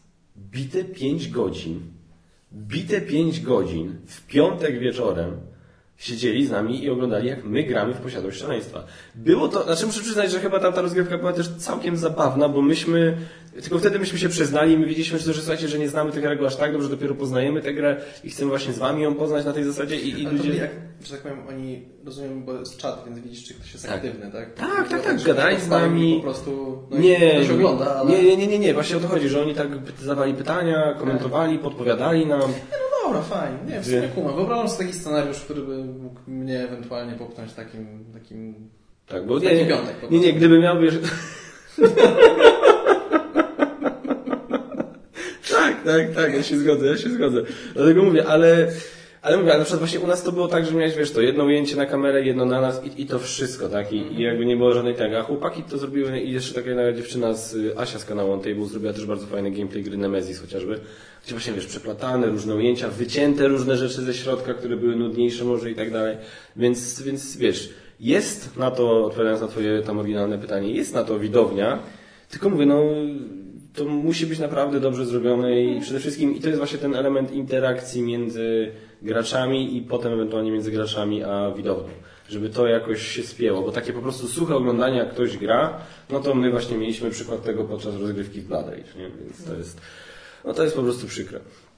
No więc, e, e, słuchaj, no ja cieszę się, że mogłem z Tobą o tym pogadać właśnie, bo znaczy byśmy już w sumie dużo gadali o planszówkach, nie? I właśnie tego, jak A to się... nie, nie poszliśmy w takie tematy, także to dobre, dobre e, też w sumie dla mnie podsumowanie, co ja tak naprawdę o tym myślę, bo się to nie się, jest codziennie, przy, nie, nie przyjdzie Ci to pytanie. Bo... Znaczy, dla mnie przede wszystkim właśnie, y, do, y, ja wiem, że ogólnie masz na wiele rzeczy, masz takie dosyć e, chłodne, bardzo rozsądne spojrzenie, dlatego właśnie byłem ciekawy i tak trochę potwierdzić właśnie moją teorię, jak to, są- jak to ludzie, oczywiście jesteś jedną osobą, z którą o tym rozmawiam, więc próbka kiepska, Bardzo kiepska kropka, bo ja naprawdę nie jakby, i to mam nadzieję, że nie zabrzmi źle, ale nie jestem statystycznym Polakiem, bo, bo, bo wielokrotnie się zderzam z tym, że aha, statystyki tak mówią, no to okej, to ja tutaj nie pasuję. No. Ja, ja tak miałem, jak pracowałem, jak zaczynałem pracować w marketingu. Mhm. Ja się wtedy przekonałem, jak ja sobie kombinowałem, co może się podać, co nie, bo poszedłem do pracy w agencji marketingowej bez doświadczenia, bez wykształcenia i pierwsze myśli, które miałem były na zasadzie, jak ja sobie to wyobrażam, co, docie, co dotrze, a co nie. I, I wiesz, i nagle i nagle się okazało, że nie, że nie mogę patrzeć przez pryzmat tego, jak ja postrzegam, bo to inaczej trochę działa. Bo trafiasz dokładnie 2%. Dokładnie, dokładnie. To jest tak, że jednak, nie, jednak masowy odbiorca inaczej to wszystko postrzega, inaczej to do, do, odbiera i tak dalej. Aczkolwiek wiesz, w tym wszystkim, w tym statystycznym, niestatystycznym, niestatystycznym Polaku jednak planszówkowicze, oni też nie są statystycznymi Polakami w dużej mierze. No tak. Ja zawsze, ja zawsze staram się jakoś to ostrożnie ubierać w słowa i, i, i tak dalej, bo boję się posądzania i, i o wiesz, jakiś elitaryzm coś takiego, bo nie chcę. Nie chodzi o to, że mam jakieś takie zapędy w tym kierunku, absolutnie. E, Ale uważam, że planszówki jako hobby, żeby kogoś wciągnęły przynajmniej na ta, w takim jakby y, na takim, w takim stopniu jak ciebie, czy właśnie tą środkową grupę, o której mówi ten wydawca, to jednak one wymagają czegoś od człowieka, tak? To nie jest, to, i, i to mówię, nie chodzi o to, nie chcę zasugerować, że jak ktoś nie lubi planszówek, to jest głupi, albo coś takiego, że tylko inteligentni lubią planszówki i tak dalej, bo to nie o to chodzi. Ale jednak, ale, ale, jest, dla mnie na przykład, wymagają się żeby cierpliwości. Co jest już cechą, którą nawet bardzo inteligentni ludzie niektórzy nie posiadają. I, i bardzo rozmawiałem z wieloma inteligentnymi osobami, które mówiły wprost, że nie chce im się grać w planszówki, bo na przykład nie chce im się czytać 30 stron instrukcji albo coś takiego. I, no, po, i po, ale szczerze mówiąc, pod tym względem są też planszówki i dla nich.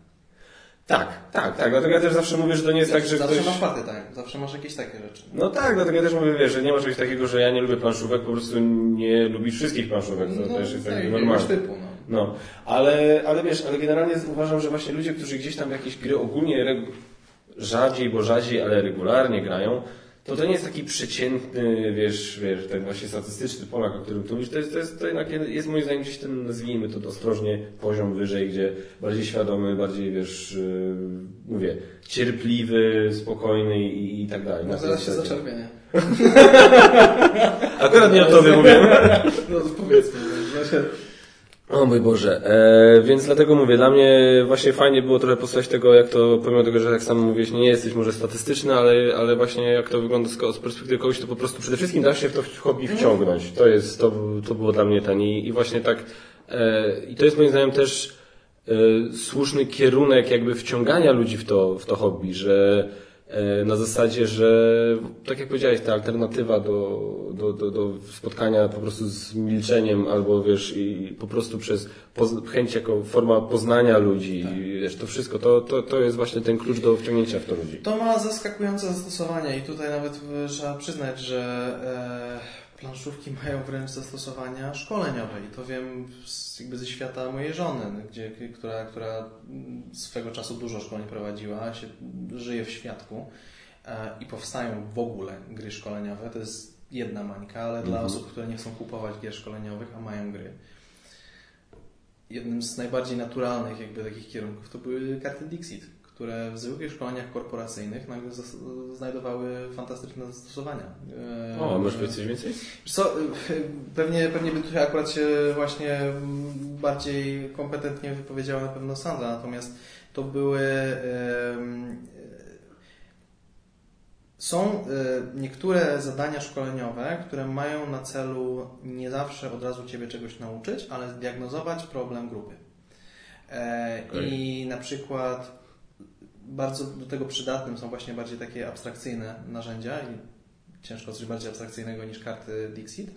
I za pomocą tych kart opisz, jakby wybierz kartę, która będzie najlepiej opisywać to, co myślisz o swoim szef- szefie, to, co myślisz o, o swoim zespole, to, co, czego najbardziej Ci brakuje. Ten, ten. I za pomocą tych kart po prostu budujesz, rozgrzewasz ludzi do tym, żeby w ogóle się otworzyli, bo używając, wybierając kartę też niczego nie mówisz. Tak. Więc jest to pierwszy kroczek, który czasem jest potrzebny do otwarcia grupy albo osoby konkretnej, e, aby była później bardziej otwarta na przyjmowanie wiedzy, na przyjmowanie jakichś rad ewentualnych Okej. e, czy technik.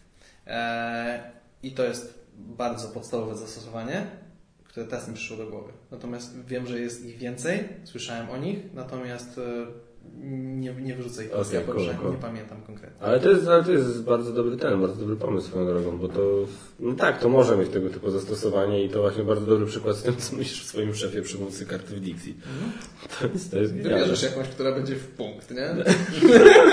Ale może mi chodziło o coś. To dokładnie, jest to zwiększenie takie. Dobre, dobre, podoba mi się. E, I teraz tak, jeszcze chciałem, e, jednym z tematów, które też lubimy poruszać na podcastach, e, tutaj za chwilę pewnie stracimy część plaszówkowiczów, aczkolwiek przypominam Wam, że za chwilę będziemy mówić o fajnej akcji. E, są filmy, seriale, oczywiście też jedno, nasze, jedno z naszych hobby, które gdzieś tam dzielimy. I ja nie miałem jeszcze okazji wypowiadać się publicznie, a wiem, że niektórzy przynajmniej czytelnicy nam się pytali o moje wrażenia o filmie Joker, na którym byliśmy ostatnio razem. Ja wiedziałem. Ja byłem, e, ja byłem na podobnym poziomie co ty, co mówiliśmy przed seansem, że już po prostu ten poziom hypu Nie, nie dało się bardziej w nie, przypadku. nie, u mnie też. bo Po prostu ja nie słyszałem. Okej, ja słyszałem jedną rzecz y, z takiego kanału, który śledzę, Chrisa Stackmana, który swoją drogą powiedział, że film jest genialny. Tak, ale wspominałeś o tym, że, że czy to był ten jeden spoiler, o którym ty mówiłeś? Nie, nie, nie, nie, nie, nie, nie, nie, nie, nie, nie. E, Gościu powiedział, że dla niego film był genialny, tylko jakby miał przedstawić jeden zarzut, to taki, że troszkę za dużo tam widział podobieństw z taksówkarzem i królem komedii Scorsese. Co jakby też jest poniekąd zrozumiałe, bo Scorsese wyprodukował tego Jokera nowego i jakby, ale on mimo wszystko ten youtuber dał temu A, że tak powiem. Nie? I teraz ja pamiętam, że ja, okej, przyznaję się bez bicia, uwaga, króla komedii nie widziałem. Ja też Króla Komedii nie widziałem. Taksówkarza widziałem Parę lat temu, no. Więc e, i teraz tak. Ja, ale ja pamiętam, że jak ja obejrzałem taksówkarza, ja mimo wszystko obejrzałem taksówkarza stosunkowo późno. Taksówkarz był takim jednym z takich klasyków, których ja kinoman nigdy nie miałem czasu obejrzeć, aż w końcu że Chyba obejrzałem. tak, ja gdzieś w okolicach studiów obejrzałem taksówkarza i ja pamiętam, że wtedy miałem ten film już tak nabudowany, że właśnie i ta, i ta postać tego Travisa Baku, że w ogóle taki e, straszny i tak dalej. Ja go obejrzałem i ja tak powiem szczerze, czy już wiesz, spaczony tymi wszystkimi filmami, które obejrzałem w XXI wieku, na zasadzie tak, Nie był aż tak szokujący na pewno niż wtedy, kiedy powstał. no dokładnie. I tak sobie mówię, a tak, co jest w nim aż takiego... Okej, on... Tak, ten... Yy, Jezus Maria, brakuje mi słowa. Yy, Vigilanti. Nie wiem, jak to po polsku jest. Jest na to słowo? Właśnie chyba nie ma. Mściciel? Mściciel. E, Taki vigilanti, który bierze prawo w swoje ręce, bardzo niebezpieczne zjawisko, oczywiście. No ale umówmy się, on, on tam zabił złych ludzi i uratował młodą dziewczynę z y, szponów prostytucji, no tak. I on jest antybohaterem. Tak, okej, no kumam metody dosyć hardkorowe, ale powiem szczerze, ja już wtedy miałem przeczytanych parę tomów Punishera. No, no i natychmiast miałem to skojarzenie. I tak wiesz, tak. Nie, nie, nie grało mi. I, I to jest moim zdaniem podstawowa różnica, ponieważ okej, pewne mechanizmy, inaczej, inaczej, pewne podejście do tego, jak ukazujemy mechanizmy powstawania takiej osoby i y, jak taka osoba funkcjonuje w społeczeństwie, są. Tutaj widzę ten element wspólny pomiędzy taksówkarzem a Jokerem.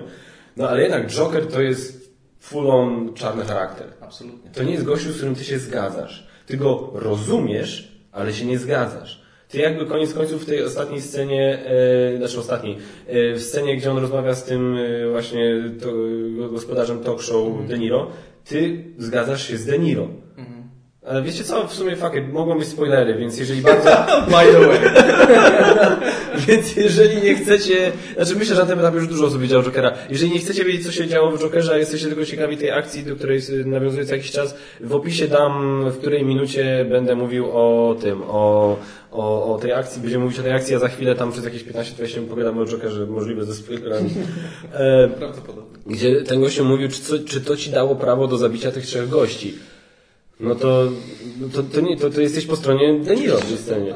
Więc jakby ja mówię, jest to podobieństwo, ale jednak Joker pokazuje krok dalej, jeżeli nie kilkanaście kroków dalej.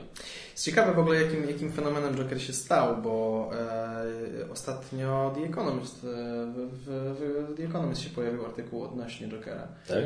Krytykujący Jokera. Jeden z niewielu głosów, które, które, które jakby stwierdziły, że it's not so insightful as one might think. A, coś było takiego, było, było. E, że, że, nie, nie wczytałem się jeszcze, mam to na, na, na, na agendzie na weekend. Natomiast e, jest e, taki głos, który się pojawił jakby chyba nie wiem czym spowodowany, ale pewnie te, te, gry, te, te filmy, które powodują taki wysoki hałas, taki, taki hype, będą powodowały, że ludzie z normalnie, jakby, którzy się nie powinni wypowiadać na temat filmów, się zaczynają na ten temat wypowiadać.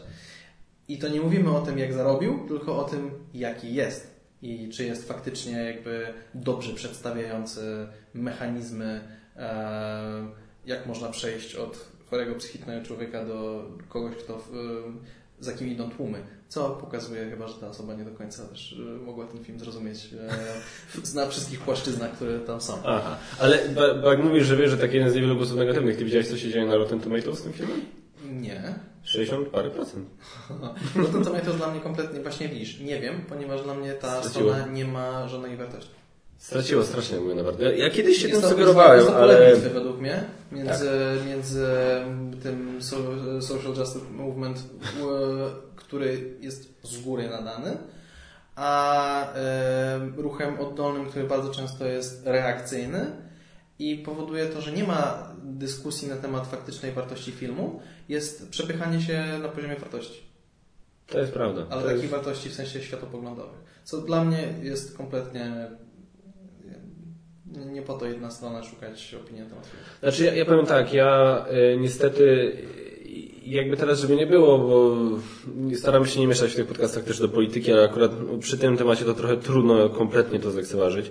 Em, zacząłem zauważać faktycznie, że wśród recenzentów, zwłaszcza tych krytyków, którzy się pojawiają i są cytowani na Rotten Tomatoes, coraz więcej jest e, postrzegania i oceniania filmów nie przez pryzmat tego, jakie one są, tylko to, co próbują albo powiedzieć, albo co przez faktycznie mówią. Na zasadzie, wiesz, mówią o jakimś zjawisku, wiesz, społecznym, kulturowym i tak dalej.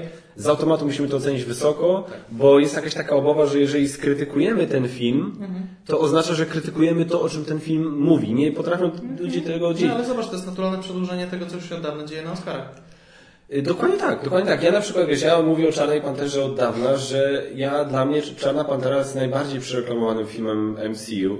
E, I Ja, jakby... ja, szczerze, ja bardzo głośno mówię, nie mam takiego medium, ale teraz powiem to, e, że uważam, że to jest najgorszy film MCU.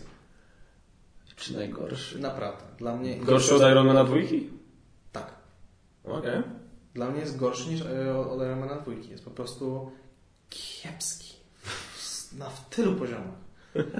Tak, znaczy, inaczej, dla mnie on nie był aż tak kiepski, ale i, i wiesz, to jest, to, jest, to jest najlepsze, ja autentycznie, ja potrafię zrozumieć to i potrafię to absolutnie docenić wartość tego, że jest spora część widowni, jaką, jest, jaką są po prostu osoby czarnoskóre, które no, nie dorastały z tyloma idolami, wiesz, jak wiesz, jak, no mówmy się, osoby białokolorowe, wiesz, jak miałeś w latach 50 60 komiksy, no to Batman, Superman, Spider-Man i tak dalej, no to wiesz, inne czasy i, i wiesz, i ludzie, którzy dorastali z tym, no ja to rozumiem, tak, że, że ktoś, kto, nie wiem, jest dzieckiem, który, wiesz, i jest czarnoskóry i patrzy na superbohaterów i chce się któregoś przyczepić, no to wiesz, na zasadzie ma samych białych tak naprawdę. No do dobra, ale to jest... I- Ja wiem, nie, nie, o co nie świadczy o wartości filmu. nie, dokładnie, dokładnie. O co mi tylko chodzi, że ja rozumiem to, że świetnie, bardzo dobrze, tak, że jest właśnie, że, że szukamy teraz tych, wiesz, że patrzymy po superbohaterach, którzy nie są tak bardzo znani, którzy nie są tak oklepani, żeby różni ludzie mogli się z nimi utożsamiać na wielu poziomach. I tych, wiesz, i tych powierzchownych, i nie tych powierzchownych. I ja to rozumiem.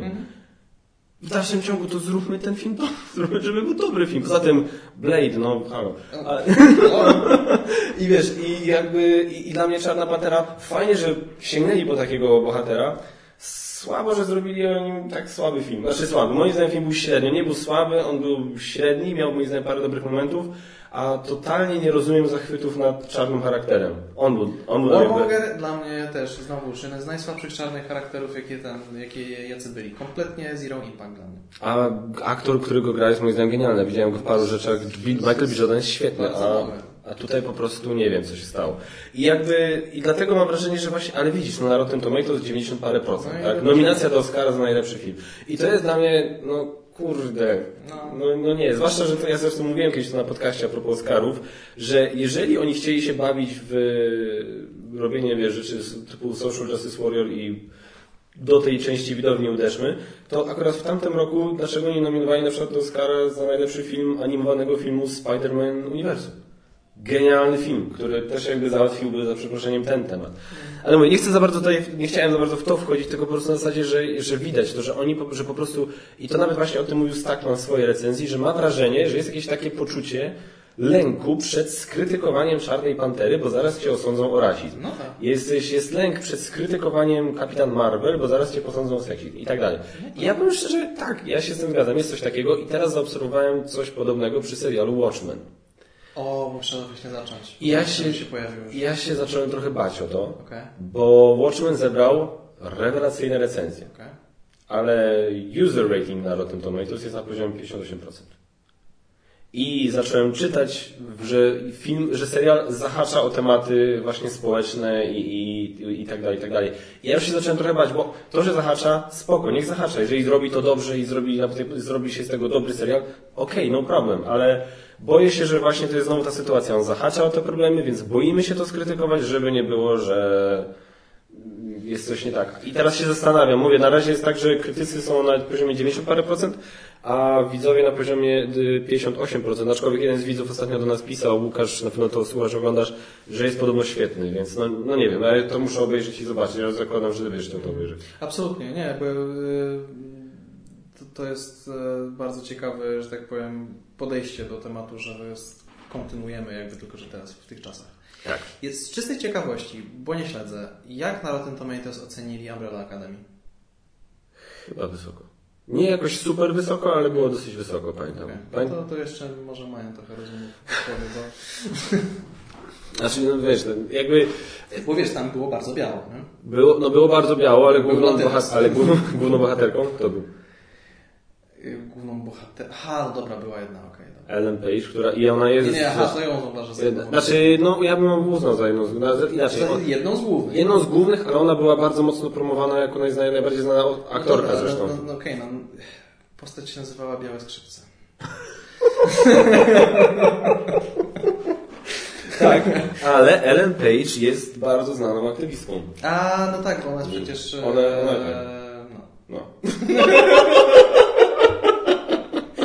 Pomyślałem, o tej części diversity. No właśnie, i to jest ten. E, więc myślę, że, ale nie, no już tak, wiecie, oczywiście teraz przesadzamy, bo no, zakładam, że nie wszyscy już tak panicznie się boją, że każdą jedną rzecz oceniają pod ten, przez ten pryzmat. Aczkolwiek nie wiem, czy ty słyszałeś, co Joe Rogan opowiadał na temat e, tego, jak wygląda e, pitchowanie teraz seriali stacją. E, bo Joe Rogan to jest taki komik, o którym za chwilę będziemy mówić więcej, e, który właśnie e, ma swój podcast, gdzie zaprasza różnych innych komików i tak dalej z Los Angeles. I więc on, przez to, że on mieszka w Los Angeles i tam ma dużo właśnie kontaktów ze światem filmowym, ze światem, e, właśnie ze światem komedii, on ma dużo znajomych z branży komediowej, którzy chodzą i proponują seriale, tak, że mają pomysły na seriale i tak dalej, i tak dalej. I podobno powiedział, że wszyscy jego koledzy, którzy chodzą na te spotkania, gdzie prezentują swoje pomysły na jakiś serial do różnych e, stacji telewizyjnych, za każdym razem podobno pada pytanie e, where's the diversity? Gdzie ta różnorodność? Gdzie?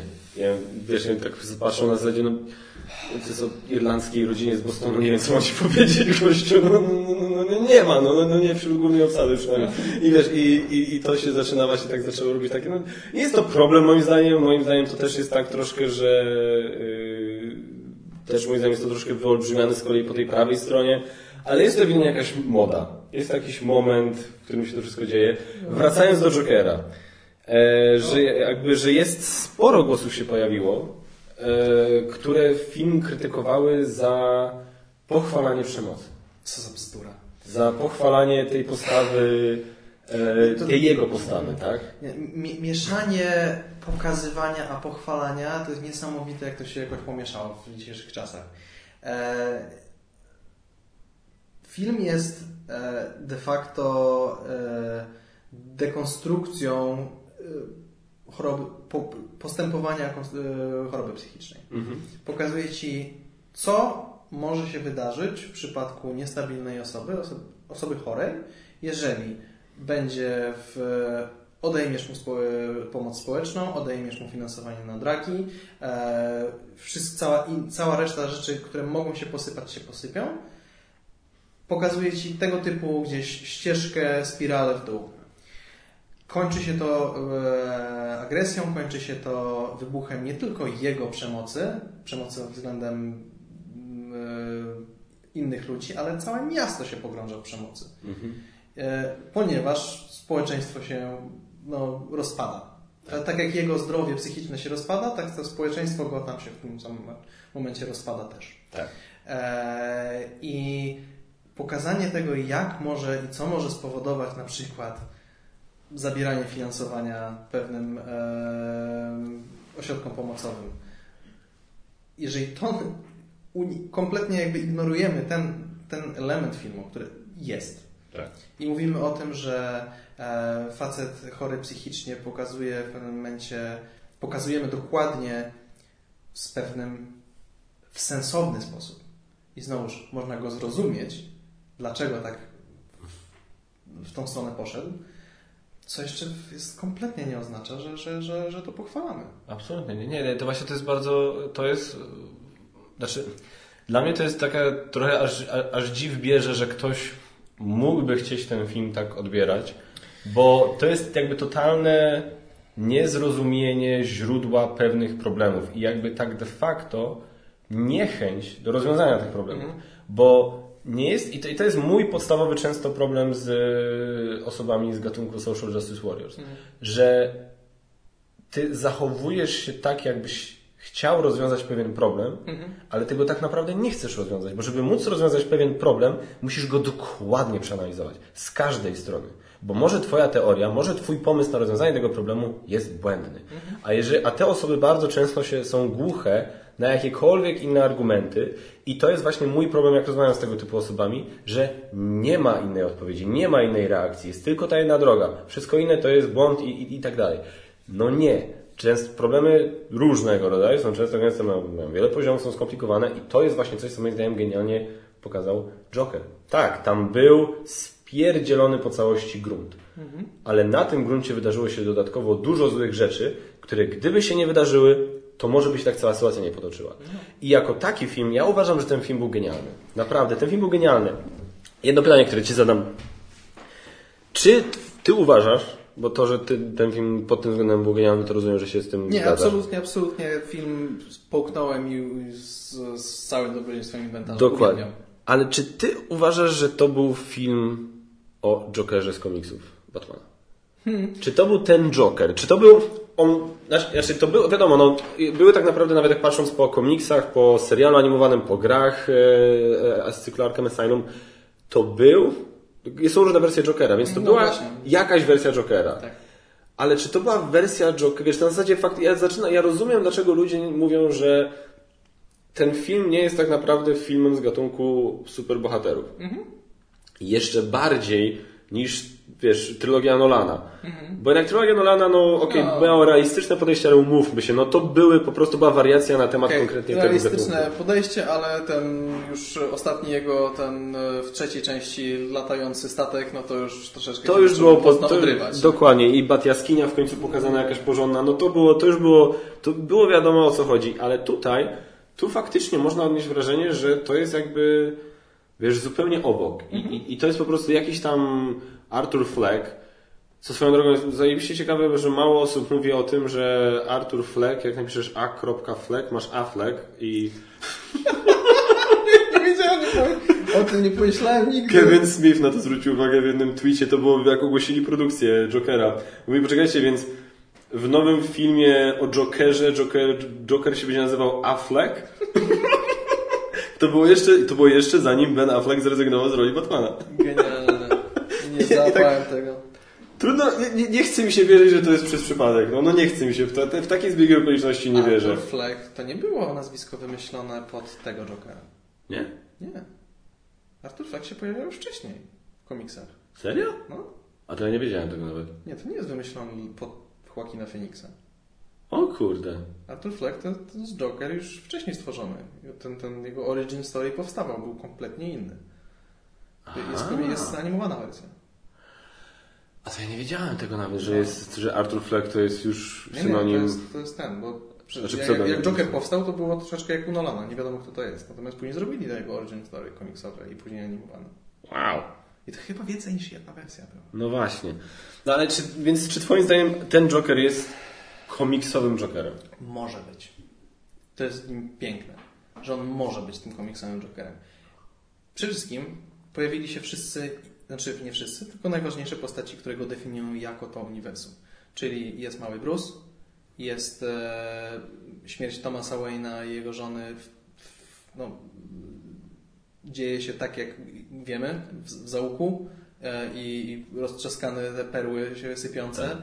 Ten, ten, to, co widzieliśmy wielokrotnie gdzie indziej. E, więc on może być tym Jokerem. Bo teraz tak, fast forward ileś, on, on to nie będzie Heath Ledger, nie? D- 20 lat później. No nie. E, natomiast może być jedną z wersji komiksowych w troszeczkę zmutowanym świecie w DC. Może być. Ale nie musi. Może być standalone'em. Może być zupełnie inną wersją, gdzie Bruce Wayne nigdy nie staje się Batmanem, jest zupełnie innego typu przeciwnikiem dla niego. To jest bardzo fajny zabieg. Bardzo fajny zabieg, że to nie poszło w stronę tej e, estetyki aktualnych filmów DC, której jak wiesz nie jestem fanem. E, tylko, tylko poszło to jako zupełnie swój film. E, zobaczymy, czy to będzie faktycznie ten, ten sequel, bo, bo zaczyna tym pachnieć, że, że po tym sukcesie i, i, i, i Joaquin i um, Todd Phillips. Phillips jest, e, są o tym, o tym myślą. E, ale umówmy się, ciężko bardzo sobie wyobrazić w tym momencie tego Jokera lejącego się z Batmana. Właśnie. Bo to największy chyba nam problem sprawia, nie? To, to mi sprawia olbrzymi problem, jeśli mam być brutalnie szczery. To, e, to by musiałaby, to by, znaczy po pierwsze, no, z, z, ze względów stricte logistycznych, si, jak, jakiś tam sequel, gdzie z, ściera się ten Joker z Batmanem, musiałoby się dziać za jakieś 20 lat. Tak. E, I no to, wiesz, no, abstrahując do tego, że oni chyba tam chcieli tego Wakina trochę odmłodzić w tym filmie, e, bo prawdziwie no Joaquin ma już siwe włosy, ma praktycznie wszędzie i tak dalej, więc myślę, że oni go trochę chyba chcieli zrobić młodszego niż jest. No mimo wszystko ten Joker w tym filmie no nie ma bata, on musi mieć gdzieś tam w okolicach 30 przynajmniej. Więc dodaj do tego 20 lat, no to masz, wiesz, miałbyś 30-letniego Batmana mhm. i 50-paroletniego Jokera, nie? Więc... Ile lat miał e, ten e, Nicholson, jak grał Jokera? E, dobre pytanie, on ma teraz około 70 parę, więc jak ma teraz 70 parę, a to było, to było 29 lat temu, 4, po 40 był. 4, 50, mhm. między 4 50 coś no. takiego. E, Two-Face grany przez e, Tommy Lee Jonesa. Okej, okay, rola, fajnie, ale on był już mocno też podstarzały. Bardzo łatwo sobie wyobrażam starszego Jokera. W sensie 20 lat po tym naturalnym starzeniu jakby tego. Zobacz jaką po nim może nie być widać w, aż tak bardzo wieku. Facet jest kompletnie zawsze pomalowany. True, bardzo, tak, słuszne. Zielone włosy niesiwe. E, I on nigdy nie był to nie jest tak, że on się byłby w stanie bić z Batmanem. On z Batmanem zupełnie inaczej walczył. On zawsze był krok przed albo gdzieś tam tak. w ten sposób, że jak już się szło na pięści, no to wtedy już Joker dostawał. Natomiast on nie dopuszczał do tej sytuacji. Więc e, pytanie tylko skąd byłby ten, miałby się wziąć geniusz Jokera. Bo, bo, bo Joker komiksowy był geniuszem. Był geniuszem. Właśnie, moim... A, a, Arthur Fleck, Joaquin Phoenix geniusz, na geniuszami nie wyglądał przez ten film. Nie, znaczy właśnie moim zdaniem Eee, Jeszcze subtle hints były, czyli takie delikatne sugestie, przepraszam za anglicyzmy, ale z Markiem pracujemy w, w korpo, gdzie cały czas gadamy po angielsku i to już naprawdę weszło nam we, do, we, we krew. W krew, kuźwa, kaszmar. Ja przepraszam w jego imieniu. E, I we krew. Weszło we krew. E, i, e, były moim zdaniem takie drobne sugestie. Przykład, który od razu się pochyliłem, zresztą powiedziałem Basi, który tak odebrałem. Może już się trochę dużo wczytywałem, bo, bo byłem tego ciekawy. Byłem ciekawy tego aspektu właśnie postaci Jokera, mhm. bo po trailerach mi się nie wydawało, żeby on wyglądał na najbystrzejsze narzędzie. Mhm. Ale jak, i, i dlatego byłem ciekawy, jak to będzie w filmie pokazane i tak może się doszukiwałem tego. Natomiast był ten motyw, gdzie on strzelił niechcący z pistoletu w ścianę. No i to już można się kłócić, że sam fakt, że strzelił z pistoletu niechcący w ścianę, albo że mu ten pistolet wypadł niechcący tam i tak dalej, okej. Okay. Ale w momencie, jak on strzelił z pistoletu w ścianę, on po prostu momentalnie był strzał, ręka na pilot, włączam telewizor. I dla mnie to był taki przebłysk takiej szybkiej reakcji, szybkiego znalezienia wymówki, wiesz, na tej wiesz. Czy uważasz, że każdy czternastolatek, który szybko zareagował, jak rodzice weszli do pokoju, jest geniuszem w tym momencie? Dobra, słuszna uwaga. Nie powiesz, mamo, właśnie szukam coś tutaj. Pod biurkiem. Okej, okay, shut up. Wiesz, ale nie, naprawdę dla mnie, dla mnie myślę, że tam gdzieś Zwłaszcza jak on e, mówił właśnie o tym, że tam nie brał lekarstw i tak dalej. Moim zdaniem to może, no, można fajnie też zbudować na tym, że w momencie jak mu te lekarstwa odeszły, to okej, okay, jego choroba postąpiła, ale...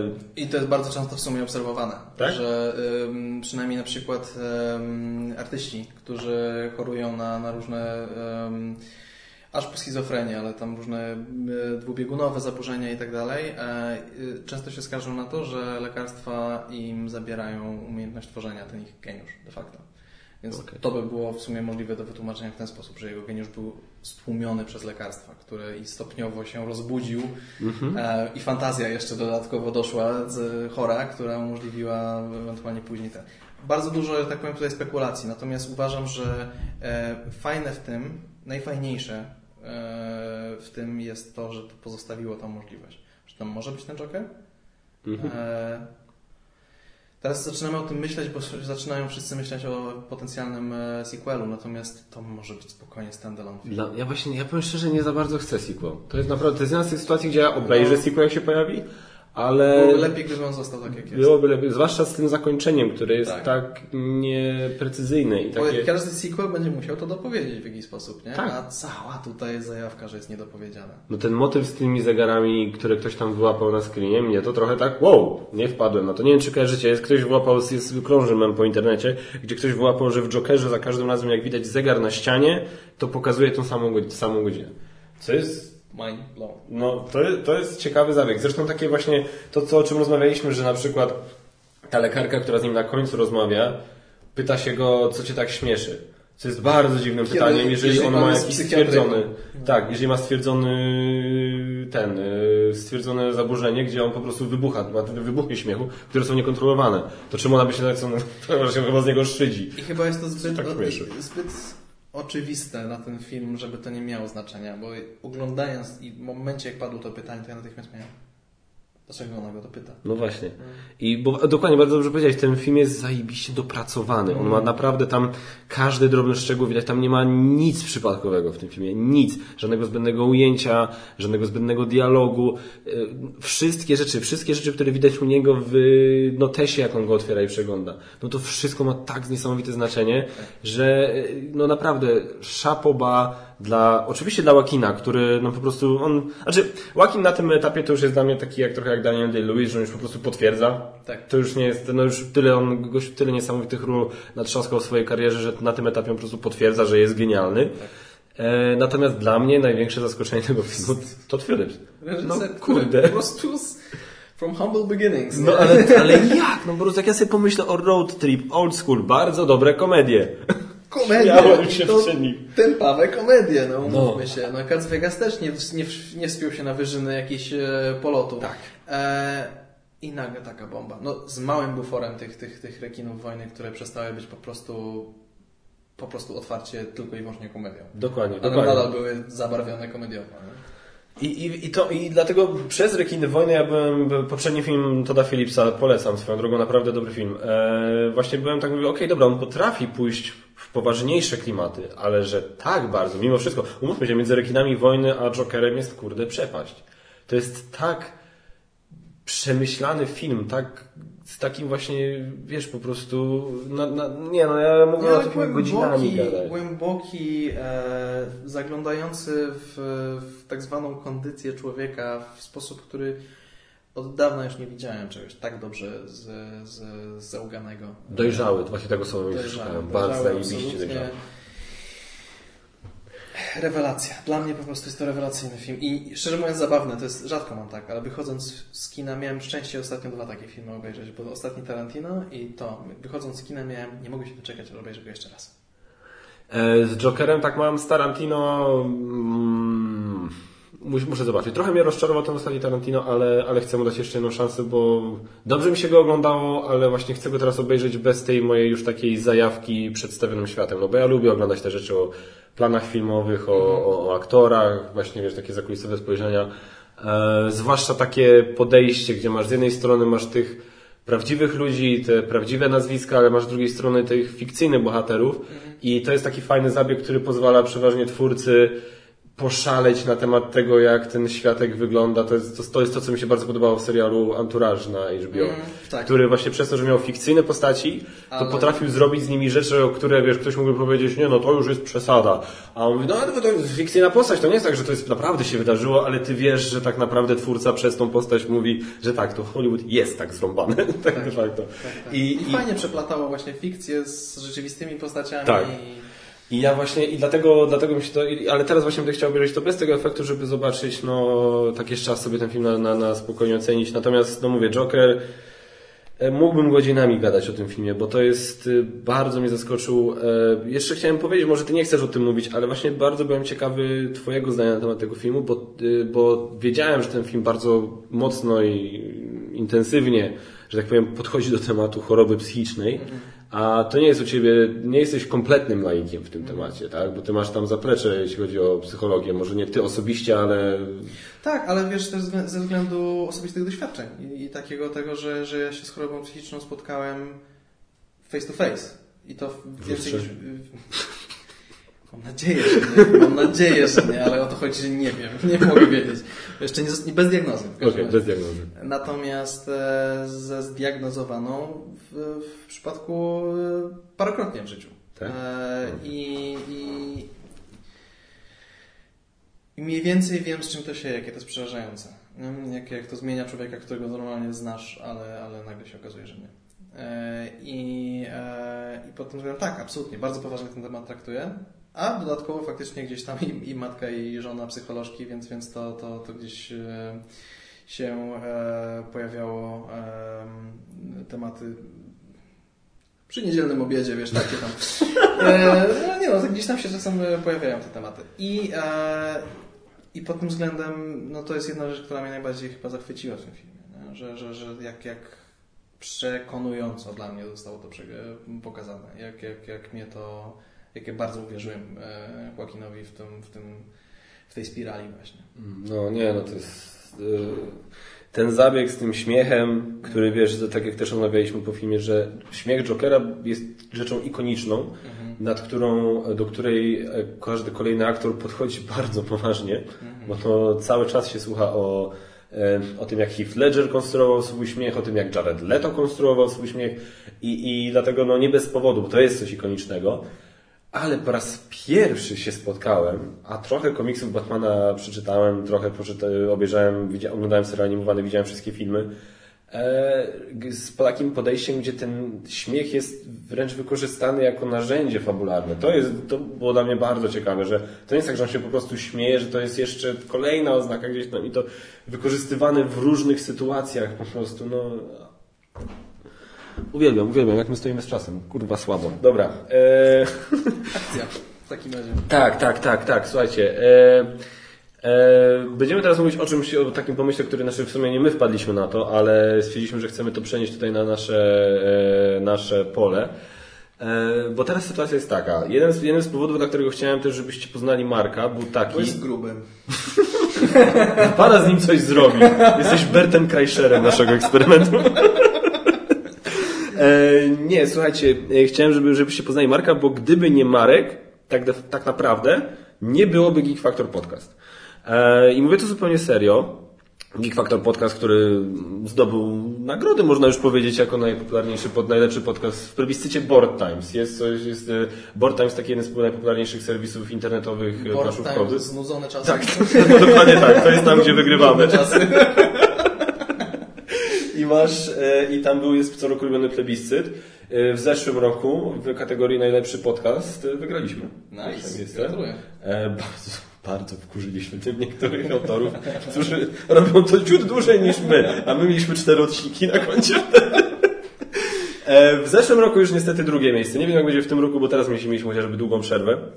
E, No ale e, y, Marek właśnie był osobą, którą, która mi powiedziała o y, komiku, który się nazywa już wspomniany w tym odcinku Joe Rogan.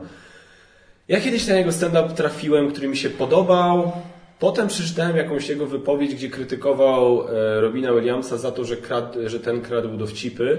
Co mnie wtedy pamiętam uraziło, bo ja wtedy byłem na takim all-time high, jeśli chodzi o uwielbienie dla Robina Williamsa i, i, i w ogóle. I to mnie zniechęciło do Rogana. I mówię, co ty wyobrażasz mojego, kurde, wiesz, mojego idola. E, I do, nie myślałem o Roganie, dopóki ty go znowu nie, nie, nie, nie wspomniałeś o nim właśnie o tym jego podcaście, Joe Rogan Experience. No i ja zacząłem na YouTube ten podcast śledzić. Po pierwsze okazało się, że y, y, zarzuty Rogana nie są bezpodstawne. I Rogan, i to mu się chwali, bardzo poważnie podchodzi do tematu kradzenia dowcipów. No, on, on wypłynął tak naprawdę, e, znaczy bardzo głośno się zrobiło, jak, jak się zderzył z. Carlosem Mencją i, i ta wojna między nimi w dużym stopniu się przyczyniła też do, do gdzieś tam podbudowania pozycji sławy Rogana. Co jest ciekawe, bo Rogan wybuchnął, a Messier zakończył chyba tą karierę. Zakończył. Po prostu nie ma Tak Messi. dramatycznie zakończył. Tak, jak był na on top of the world, tak nie ma faceta. Więc masz po prostu, to jest niesamowite. Carlos Messia właśnie przypadek gościa, który kradał, kradł, kradał. Kradł dowcipy, kradł dowcipy innym komikom, którzy występowali przed nim na przykład i tak dalej. To, to była to masakra, naprawdę. I jak się w to, tak samo Joe Rogan oskarżył Denisa Leary, którego ja uwielbiam. E, uwielbiałem jego też stand-upy, ale i też się potem okazało, że to też jest prawda, że Denis Leary też, on podebrał, wiesz, podebrał Louisowi C.K. kiedyś żart. Nie wiem, czy ty słyszałeś. Nie, nie słyszałem. Em, e, jak to było ten, e, Louis C.K. jak był komikiem, który był tym supportem dla Denisa Leary i był tuż przed nim i Louis C.K. wymyślił taki cały segment o tym, jak to, jak to byłoby zarąbiście, jakby się zarąbiście żyło, gdybym po prostu stwierdził, no jestem dupkiem, no i koniec, po prostu jestem dupkiem. I zaczął podawać przykłady, jakby wyglądało jego funkcjonowanie i skończył to. I zaraz po nim wszedł na scenę właśnie Liri i Liri mówi, ty, to jest dobry pomysł, co ten młody powiedział, nie? Że hej, I'm an asshole, to zróbmy to, nie? Hej, I'm an asshole. I zaczął improwizować na ten temat. I to jeszcze byłoby, myślę, w miarę okej, gdyby to się na tym skończyło, że on po prostu tuż po nim kontynuował jakby No temat. właśnie, bo to nie jest jakby to jest przedłużenie i wymaga jego pracy twórczej. Dokładnie. Ale zrobił całą piosenkę I'm an asshole. Y, Denis Leary. I swoją drogą bardzo dobrą piosenkę, ale właśnie wiesz, zrobił z tego nagle cały akt. No nieważne, w każdym razie Joe Rogan e, ma swój podcast, który właśnie zacząłem oglądać, który bardzo dużo dobrego w moim życiu, że tak powiem, zmienił, bo Joe Rogan na tym podcaście zaprasza bardzo dużo inteligentnych osób. E, Jest to forma bardzo luźna, długa, stąd też długie Geek Factor podcast, gdzie właśnie rozmawiają na różne tematy. E, I, I bardzo dobrze się ogląda zarówno te lżejsze podcasty, gdzie on gada, sobie robi jaja z innymi no. komikami, ale no kurde, no podcasty z takimi ludźmi jak Jordan Peterson, Neil deGrasse Tyson, e, Sam Harris. Sam Harris, sam kurde, jego podcasty z Samem Harrisem są genialne. Richard Dawkins był u niego teraz. Właśnie muszę to przesłuchać, bo w końcu. Przesłuchałem, bo on trwa godzinę, O, króciutki bardzo. I powiem szczerze, dlatego mnie trochę rozczarował. Okej. Bo, jeżeli, bo ja na przykład Dawkinsa trochę znam, śledził, śledziłem go na Twitterze, e, oglądałem różne wywiady z nim, debaty z nim, czytałem Boga Urojonego i powiem Ci szczerze, w tym momencie w tym podcaście nie padło dosłownie nic nowego. okej. I tak na zasadzie, no tak, to sounds like a duck, talks like a duck, no to, to jest, okej, dobra, no to jest Dawkins, tak, faktycznie potwierdzam, to jest Dawkins, to Tak. teraz możemy po czymś pogadać, a to niestety się podcast skończył, miał tylko godzinę. Więc to, to mnie trochę rozczarowało, powiem szczerze, ale, e, ale generalnie właśnie mówię, no na różnych tematach, o różne tematy, o różne tematy zahaczają. I on ma takich cztery, trzech swoich, takich, jest takich trzech komików, z którymi on tam najczęściej się trzyma, może oprócz jeszcze Joey Diaza. E, Tom Segura, Bert Kreischer i Ari Shafir. I może ty opowiedz historię czegoś, co się tłumaczy na polskie jako trzeźwy październik, czyli Sober October. Super October to jest e, coś, co e, ta czwórka właśnie, właściwie trójka, bo wymyślili to bez Berta Kreischera, ponieważ to miało stanowić swoistą interwencję dla, e, dla Berta. Bert jest znany z tego, że jest dość gruby i bardzo dużo pije alkoholu. W sensie on- się ze sobą łączy. to, na pewno jest to mocno powiązane, ale, ale to są opowieści e, z cyklu minimum cztery podwójne wódki dziennie. To były, to były takie, takie ilości e, przed tym pierwszym e, Sober. I były te ich spotkania, gdzie oni na początku często to była indywidualna rozmowa Rogana z kimś, na przykład z Tomem Segurą, gdzie komentowali, że facet się zabija, a jest ich przyjacielem i, i nie chcą, żeby to tak poszło dalej. I teraz jak go zmotywować do tego, żeby coś zmienił, żeby przestał pić. I to, co wymyślili, e, to było właśnie idea Sober October, że nie będziemy faceta wrzucać, robić mu takiej interwencji, musisz przestać pić, tylko wciągniemy go w akcję, żebyśmy razem coś zrobili, żeby wszyscy przestali na jeden miesiąc. Wszystkie używki od, odstawili. Alkohol dla Rogana szczególnie istotne zioło, którego facet jara codziennie. Tak. Em, ale wszystkie inne narkotyki, ym, Oni tam za bardzo tam papierosów nie palą, więc to, jako, to chyba się nie pojawiło, nie wiem jak z Ari, ale bo jego bym tylko podejrzewał o coś takiego. Rogan ostatnio mówił, że pali sobie czasami przed występem. Tak, tak, to mówił, no ale to ciężko mówić, no, no, to jest tak jak, jak, jak wzięcie szota dla, dla, Tak. dla osoby, która, która nie jest uzależniona. Em, I dołączą do tego pewien element e, wyzwania fizycznego. Zrobią po prostu, obudują ten miesiąc na zdrowo. Czyli bez używek, z aktywnością fizyczną. Pierwsze wydanie to była yoga, Tak. gorąca yoga. Czyli ta yoga Bikram, gdzie, gdzie no, tam w 30 paru stopniach, czy 40 nawet, robi się te ćwiczenia, jest to kompletnie wykańczające i oni mieli zrobić bodajże tam 15 w ciągu miesiąca sesji. No i, i nie pić przez ten cały miesiąc. No i to zrobili.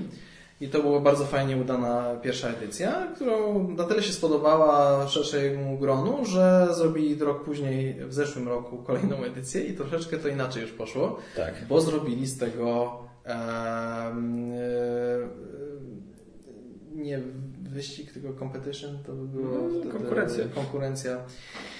Po prostu nosili wszyscy mierniki tętna i ten, za każde minuta z podwyższonym tętnem zdobywało się punkty, no i umówili się, że kto, oczywiście nie pijemy, nie, nie, nie, nie, nie, nie bierzemy narkotyków i dodatkowo ścigamy się, kto będzie miał najwięcej punktów w ten sposób zebranych. No i poszło to w psychostronę już akurat, o Jezus, bo zwłaszcza u Rogana. uragana, który raz spowodował, włączył alarm e, przeciwpożarowy od potu, który wytworzył e, w, w swojej kałuże widziałeś, no. Te kałuże, które wrzucał. Więc y, w tym roku stwierdzili, że dobra, może troszeczkę przesadziliśmy, bo ich żony były, wkurzone. Rogan miał podejrzenie jakichś tam problemów nerkowych, Tak. e, jak zaczął generalnie sikać krwią. E, więc stwierdzili, że jednak może nie tak psycho, ale idea pozostaje. Sober Oktober, czyli trzeźwy październik, idei, idee podstawowe dwie, e, bez używek, bez rzeczy szkodliwych, Mhm. e, ale z za to jakąś fajną rzeczą dla ciała i rozwoju w ogóle osobistego. I my w tym momencie stwierdziliśmy już jakiś czas temu, że fajnie byłoby coś takiego zrobić. E, Fajnie byłoby w tym roku w tym uczestniczyć i oczywiście pomysł października się pojawił, no tylko niestety od, pojawiły się dwie rzeczy. E, Ta, z którą ja byłbym w stanie, że tak powiem, e, przeżyć, czyli fakt, że mam urodziny w październiku, ale ważniejsza twoja, że stwierdzili, że sobie pojedziesz na wakacje akurat w październiku. All inclusive, no, No dodatek, i właśnie. byłoby głupio nagle stwierdzić, że nie piję. nie, spoko, to wszystko. Cała ta kasa może pójść na wodę. E, Ten hotel ma dobrą wodę, słyszałem. E, więc tak, więc my stwierdziliśmy, że sobie to przesuniemy na listopad, robimy Sober November, jakkolwiek już się nie, nie tak fajnie rymuje, ale powiedzmy, że No ciągle. jest to przynajmniej R na końcu. Dokładnie. E, I teraz tak, tylko u nas jest nieco inaczej. W taki sposób, że no, okej, no nie, trzymamy się tego zero alkoholu w listopadzie. E, No tylko dla nas to nie jest aż takie wyzwanie, bo my aż tak dużo nie pijemy. siebie, ale okej. E, brak papierosów dla ciebie Tak. jest wyzwaniem, bo ja już nie palę od dwóch lat, więc to, nie, to dla mnie jest praktycznie żaden problem. Natomiast ja już w tym momencie to jest wczoraj minęły trzy tygodnie, kiedy nie palę, bo zrobiłem ruch wyprzedzający, bo jak pomyślałem sobie, uzgodniliśmy to wcześniej, Tak. że, że to zrobimy. Jak sobie wyobraziłem, że ja dopiero rzucę, to, to, to nie byłem pewien, co się stanie. No więc wykorzystałem wakacje do tego i, i, i rzuciłem na urlopie. O, to też dosyć odważnie. Ja bym nie, nie wiem, czy jakbym jeszcze palił, nie wiem, czy bym dał radę, nie wiem, czy bym chciał rzucać na wyjeździe. Wiesz All co, inclusive. powiem Ci, że było to łatwiejsze dla mnie, ponieważ nie miałem tych triggerów codziennych w pracy. A w ten sposób, okej. I jak Cool. wróciłem, to się okazało, że jest mi znacznie trudniej tutaj niż było mi tam przez pierwszy tydzień. Okej. Więc mam wrażenie, że dobry ruch zrobiłem. Em, no jeszcze się trzymam, aczkolwiek ciężko powiedzieć, że rzuciłem papierosy, rzucam, bo chce mi się codziennie No, palić. no to, to pamiętam. E, więc no mówię, ja nie mam też tego problemu. Jeśli chodzi o używki mocniejsze typu marihuana i tak dalej, to też no ja nie korzystam z tego w ogóle. Nie mówię tego tylko dlatego, że to może ktoś oglądać, nie tylko zupełnie serio, ja po prostu tego, tego nie używam. Idea jest taka, wykluczamy generalnie wszystkie rzeczy wykluczamy. psychoaktywne poza kawą. Poza kawą i teraz uwaga, u mnie z kolei e, dochodzi jeszcze jeden aspekt słodyczy. Ja chcę anulować słodycze. Aha, Bo- ja jeszcze jedna rzecz, a propos tego. Tak? E, chipsy i wszystkie snaki wieczorne, które są dla mnie zdecydowanie zbyt Okej. częste. Okej, znaczy ja muszę, ja stwierdziłem, że słodycze to jest dobry pomysł, bo niestety y, ja miałem w lutym taką dosyć ostrą dietę, gdzie parę ładnych kilogramów zgubiłem, a, no, ale, ale i wtedy miałem, zrobiłem sobie też przez parę miesięcy słodycze jadłem raz w tygodniu, a ostatnio znowu codziennie jakąś słodycz sobie coś tam opierdzielę. A jeszcze teraz w tym miesiącu, gdzie chodzę na, na gdzie mamy cały czas y, przeprowadzkę, to nie chodziłem na siłownię od jakiegoś czasu, więc stwierdziłem, dobra, to już znowu zaczyna się zapuszczanie, więc okej, ten listopad zero słodyczy. I teraz tak. E, to jest ten aspekt jakby wyrzeczeń rzeczy niezdrowych, jeśli chodzi o rzeczy niezdrowe. Dodajemy do tego element fizyczny, mianowicie 5 razy 5, 5 razy w tygodniu 5 km na siłowni. Albo na świeżym powietrzu, w sumie, no nieważne, 5 km gdzieś to tam. taka, że pewnie to będzie siłownia. Raczej to będzie siłownia. E, więc e, tempo nie chcemy sobie narzucać, bo, no bo, bo nie ma sensu, bo to jakby też chodzi o to, żeby do tego podejść właśnie na spokojnie, nie na psycho. Ja myślę, że i tak czy siak będziemy dążyć do tego, żeby te 5 km przebiec, nie przemaszerować. Tak. E, natomiast e, ta rezerwa na to, że jak robi się 5 razy 5, to nie ma tak dużo czasu organizm na regenerację, szczególnie jak dopiero zaczyna biegać. Dokładnie. W moim przypadku. E, i, I pod tym względem mogą się zdarzyć dni, że lepiej sobie zachować tą możliwość, że połowę być, być może będę włóczył nogami. W Dokładnie. Momencie. Ale zrobi, zrobimy 5 razy 5. To jest idea. Otóż to. No i teraz tak, cała akcja się nazywa oczywiście dla nas Trzeźwy Listopad. E, chyba, że mamy jeszcze jakiś, chyba, że masz jakiś inny pomysł na nazwę. Myślałem, szczerze mówiąc, o tym połączeniu tej, tej drugiej jeszcze e, rzeczy, która się dzieje w listopadzie, czyli som, Sober Movember. Dobry pomysł. E, bo właśnie, bo też co to pokazuje, jak bardzo inteligentni jesteśmy. to jest coś, co sobie uświadomiliśmy dzisiaj. Że ej, w sumie listopad, faceci robiący coś dla zdrowia. Trochę obaj siedzieliśmy drapiąc się po wąsach. Skąd, z czym mi się to kojarzy? Kurczę, coś było. Więc tak, podłączamy się poniekąd pod Movember. Eee, I teraz tak, zakładamy grupę na Facebooku, którą nazywamy Sober Movember.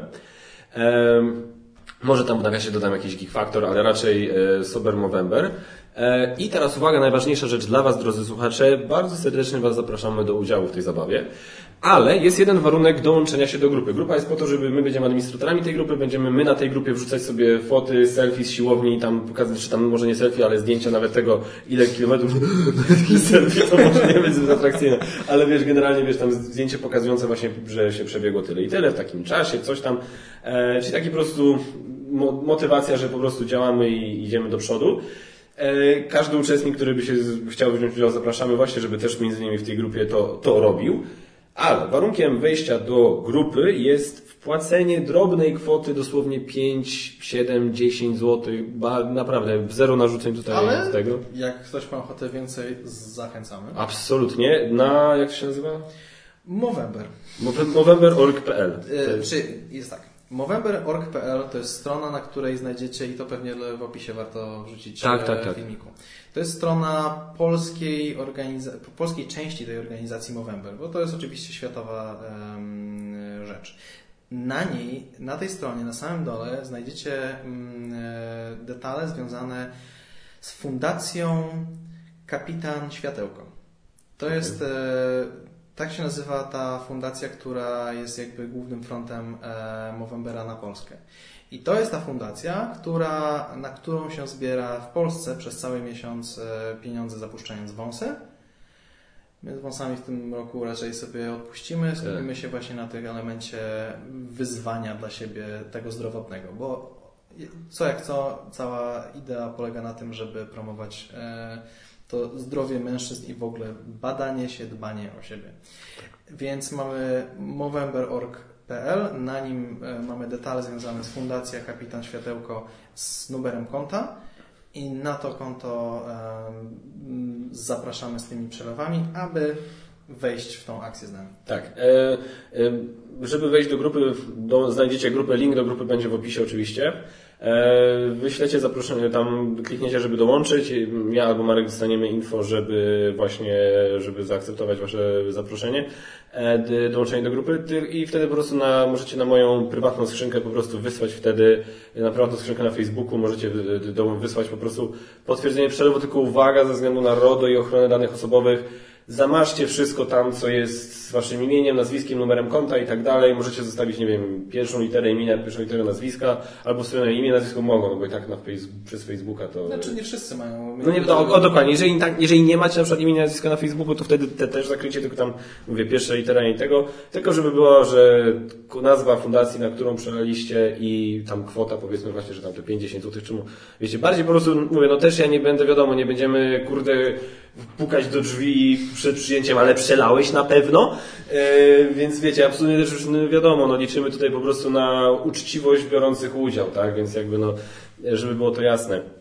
I też moim zdaniem, nie, pomimo tego, że akcja jest związana z mężczyznami robiącymi coś dla zdrowia swojego i innych mężczyzn, to nie, nie zamykamy się na mężczyzn. I tak jak Movember nigdy nie był zamknięty tylko na mężczyzn, bo byli Mo Bros i Mo Sisters, tak e, dokładnie ta sama idea tutaj przyświeca. E, wszyscy, wszyscy jak najbardziej wspólnie się pomęczmy przez ten listopad, bo mówmy się to, znaczy dla niektórych z Was pewnie 5 na 5 to brzmi jak żart, dla nas to będzie masakra, na pewno dla mnie, ale, ale o to chodzi. E, zmierzyć się z własnymi demonami, z, z, z własną słabością, popracować nad sobą, a, a to wszystkim na pewno dobrze zrobi. Więc tutaj Panie, panów i wszystkich niezdecydowanych zapraszam. Tak, e, i też ponownie, my chcemy, żeby z tego wyszło coś fajnego, podchodzimy do tematu poważnie, ale nie będzie też tak, że wiecie, że jak ktoś nie przebiegnie 5 razy 5, to go wywalimy po tygodniu z grupy. Nie, nie, nie, absolutnie. My rozumiemy, jaka jest tego, ale żeby, wiecie, żeby spróbować po prostu, żeby coś tam porobić, nawet, kurde, jeżeli my będziemy siebie pilnować, żeby robić to 5 razy 5, a nie odpuścimy sobie, ale jeżeli nawet wiecie, jeżeli mielibyście raz w tygodniu po prostu się przejść na 5-kilometrowy spacer, spoko. Nie, chodzi po prostu o to, co, co masz jakąś myśl. Tak, bo myśmy mieli popracować troszeczkę jeszcze nad e, zasadami i teraz mi przyszło do głowy, jak będziemy weryfikować, że nie te same zdjęcia na lupie się pojawiają z kilometrażem przebiegniętym. Ale to, ale, ale to co byś musiał... Gazeta dzisiejsza. Jezu, nie. Nie, no jaj. Ale to, ty wiesz, jak, ale wiesz, jak trudno jest zrobić zdjęcie, zdjęcie, żeby to samo zdjęcie, żeby wyglądało jakby było zrobione różnego dnia, by byś musiał na, za jednym razem zrobić kilka zdjęć, żeby potem... No, nie, tak myślisz? Nie, znaczy... Czyli zasada Zaufania. Zaufania, tak. tak, mimo wszystko. Tak, albo, albo wiesz... Jeżeli się pojawi dokładnie ten sam dystans przebiegnięty, to wtedy zaczynam zadawać pytania w ten sposób.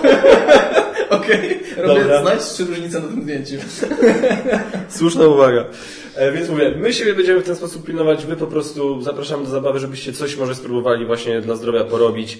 E, zrobimy coś dobrego. Na koniec miesiąca, na koniec całej akcji e, Geek Factor z kasy Patronite e, 400 zł przeleje również na konto tej fundacji. E, więc to od razu ja też deklaruję.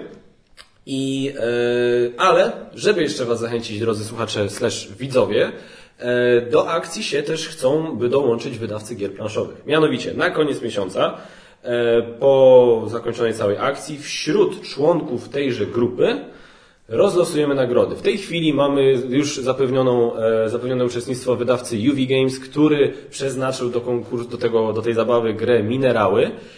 Więc jeden egzemplarz minerałów poleci do kogoś z tejże grupy. Inni uczestnicy, w sensie wydawcy, może jakiś sklep się tam pojawi, będą ogłaszani w miarę trwania miesiąca na właśnie na tej grupie. I tam będą też pokazane jakie nagrody i generalnie te nagrody będą rozlosowane pośród uczestników grupy, tak? Więc możecie na to tak spojrzeć nawet, że wpłacicie tam powiedzmy, nie wiem, piątkę, a możecie dostać fajną grę planszową, tak? No, więc mówimy, nic na ten, na siłę, ale uważam, że to jest dobry, dobry patent. Jeśli chodzi o zasady, E, bo to jest dosyć ważne dla mnie, bo, bo czy ty rozumiem, ty rozumiem nie chcesz rezygnować z cukru, ze słodyczy? Ja na bardzo nie muszę, bo ja w ogóle tego nie jem. E, natomiast e, też eliminuję. Okay. Eliminuję i to mówię o wszystkich moich jakby tych rzeczach, które są szkodliwe. Czyli dla mnie większym problemem są chipsy, okay. które wsuwam i tutaj jest problem.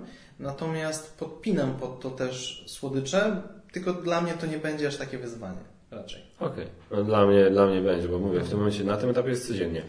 E, no i teraz e, tylko tak, na przykład, e, żeby zupełnie nie zwariować, to tak samo jak zresztą robiłem podczas tej diety w lutym, to na przykład kawę i herbatę słodzić bym chciał ciągle miodem. Co moim zdaniem, co uważasz? Nie, no dla mnie to jest fajne. Ja znowu nie mam problemu, bo nie słodzę kawy ani herbaty, ale... Nie. Ugh. Powiem szczerze, Znaczy herbatę, jeżeli z cytryną piję, tylko że ja to tak rzadko piję, że, że jakby nie tak. Ja pamiętam właśnie jak miałem dietę w lutym, ja pamiętam, że spróbowałem herbaty bez cukru i stwierdziłem, ok, herbata bez cukru, jestem w stanie to wypić. Całe życie piłem z cukrem i tak dalej, jesteś herbatę gorzką, mogę wypić na przykład jakby było kogoś, kto nie ma miodu, brązowego cukru, xylitolu, tylko biały cukier, spoko, mogę wypić gorzką herbatę. Ale jak ja spróbowałem wtedy zresztą na zebraniu gorzką kawę z mlekiem, ja pierdzielę, jakie to było paskudne. Eee, Masakra. Nie, okej.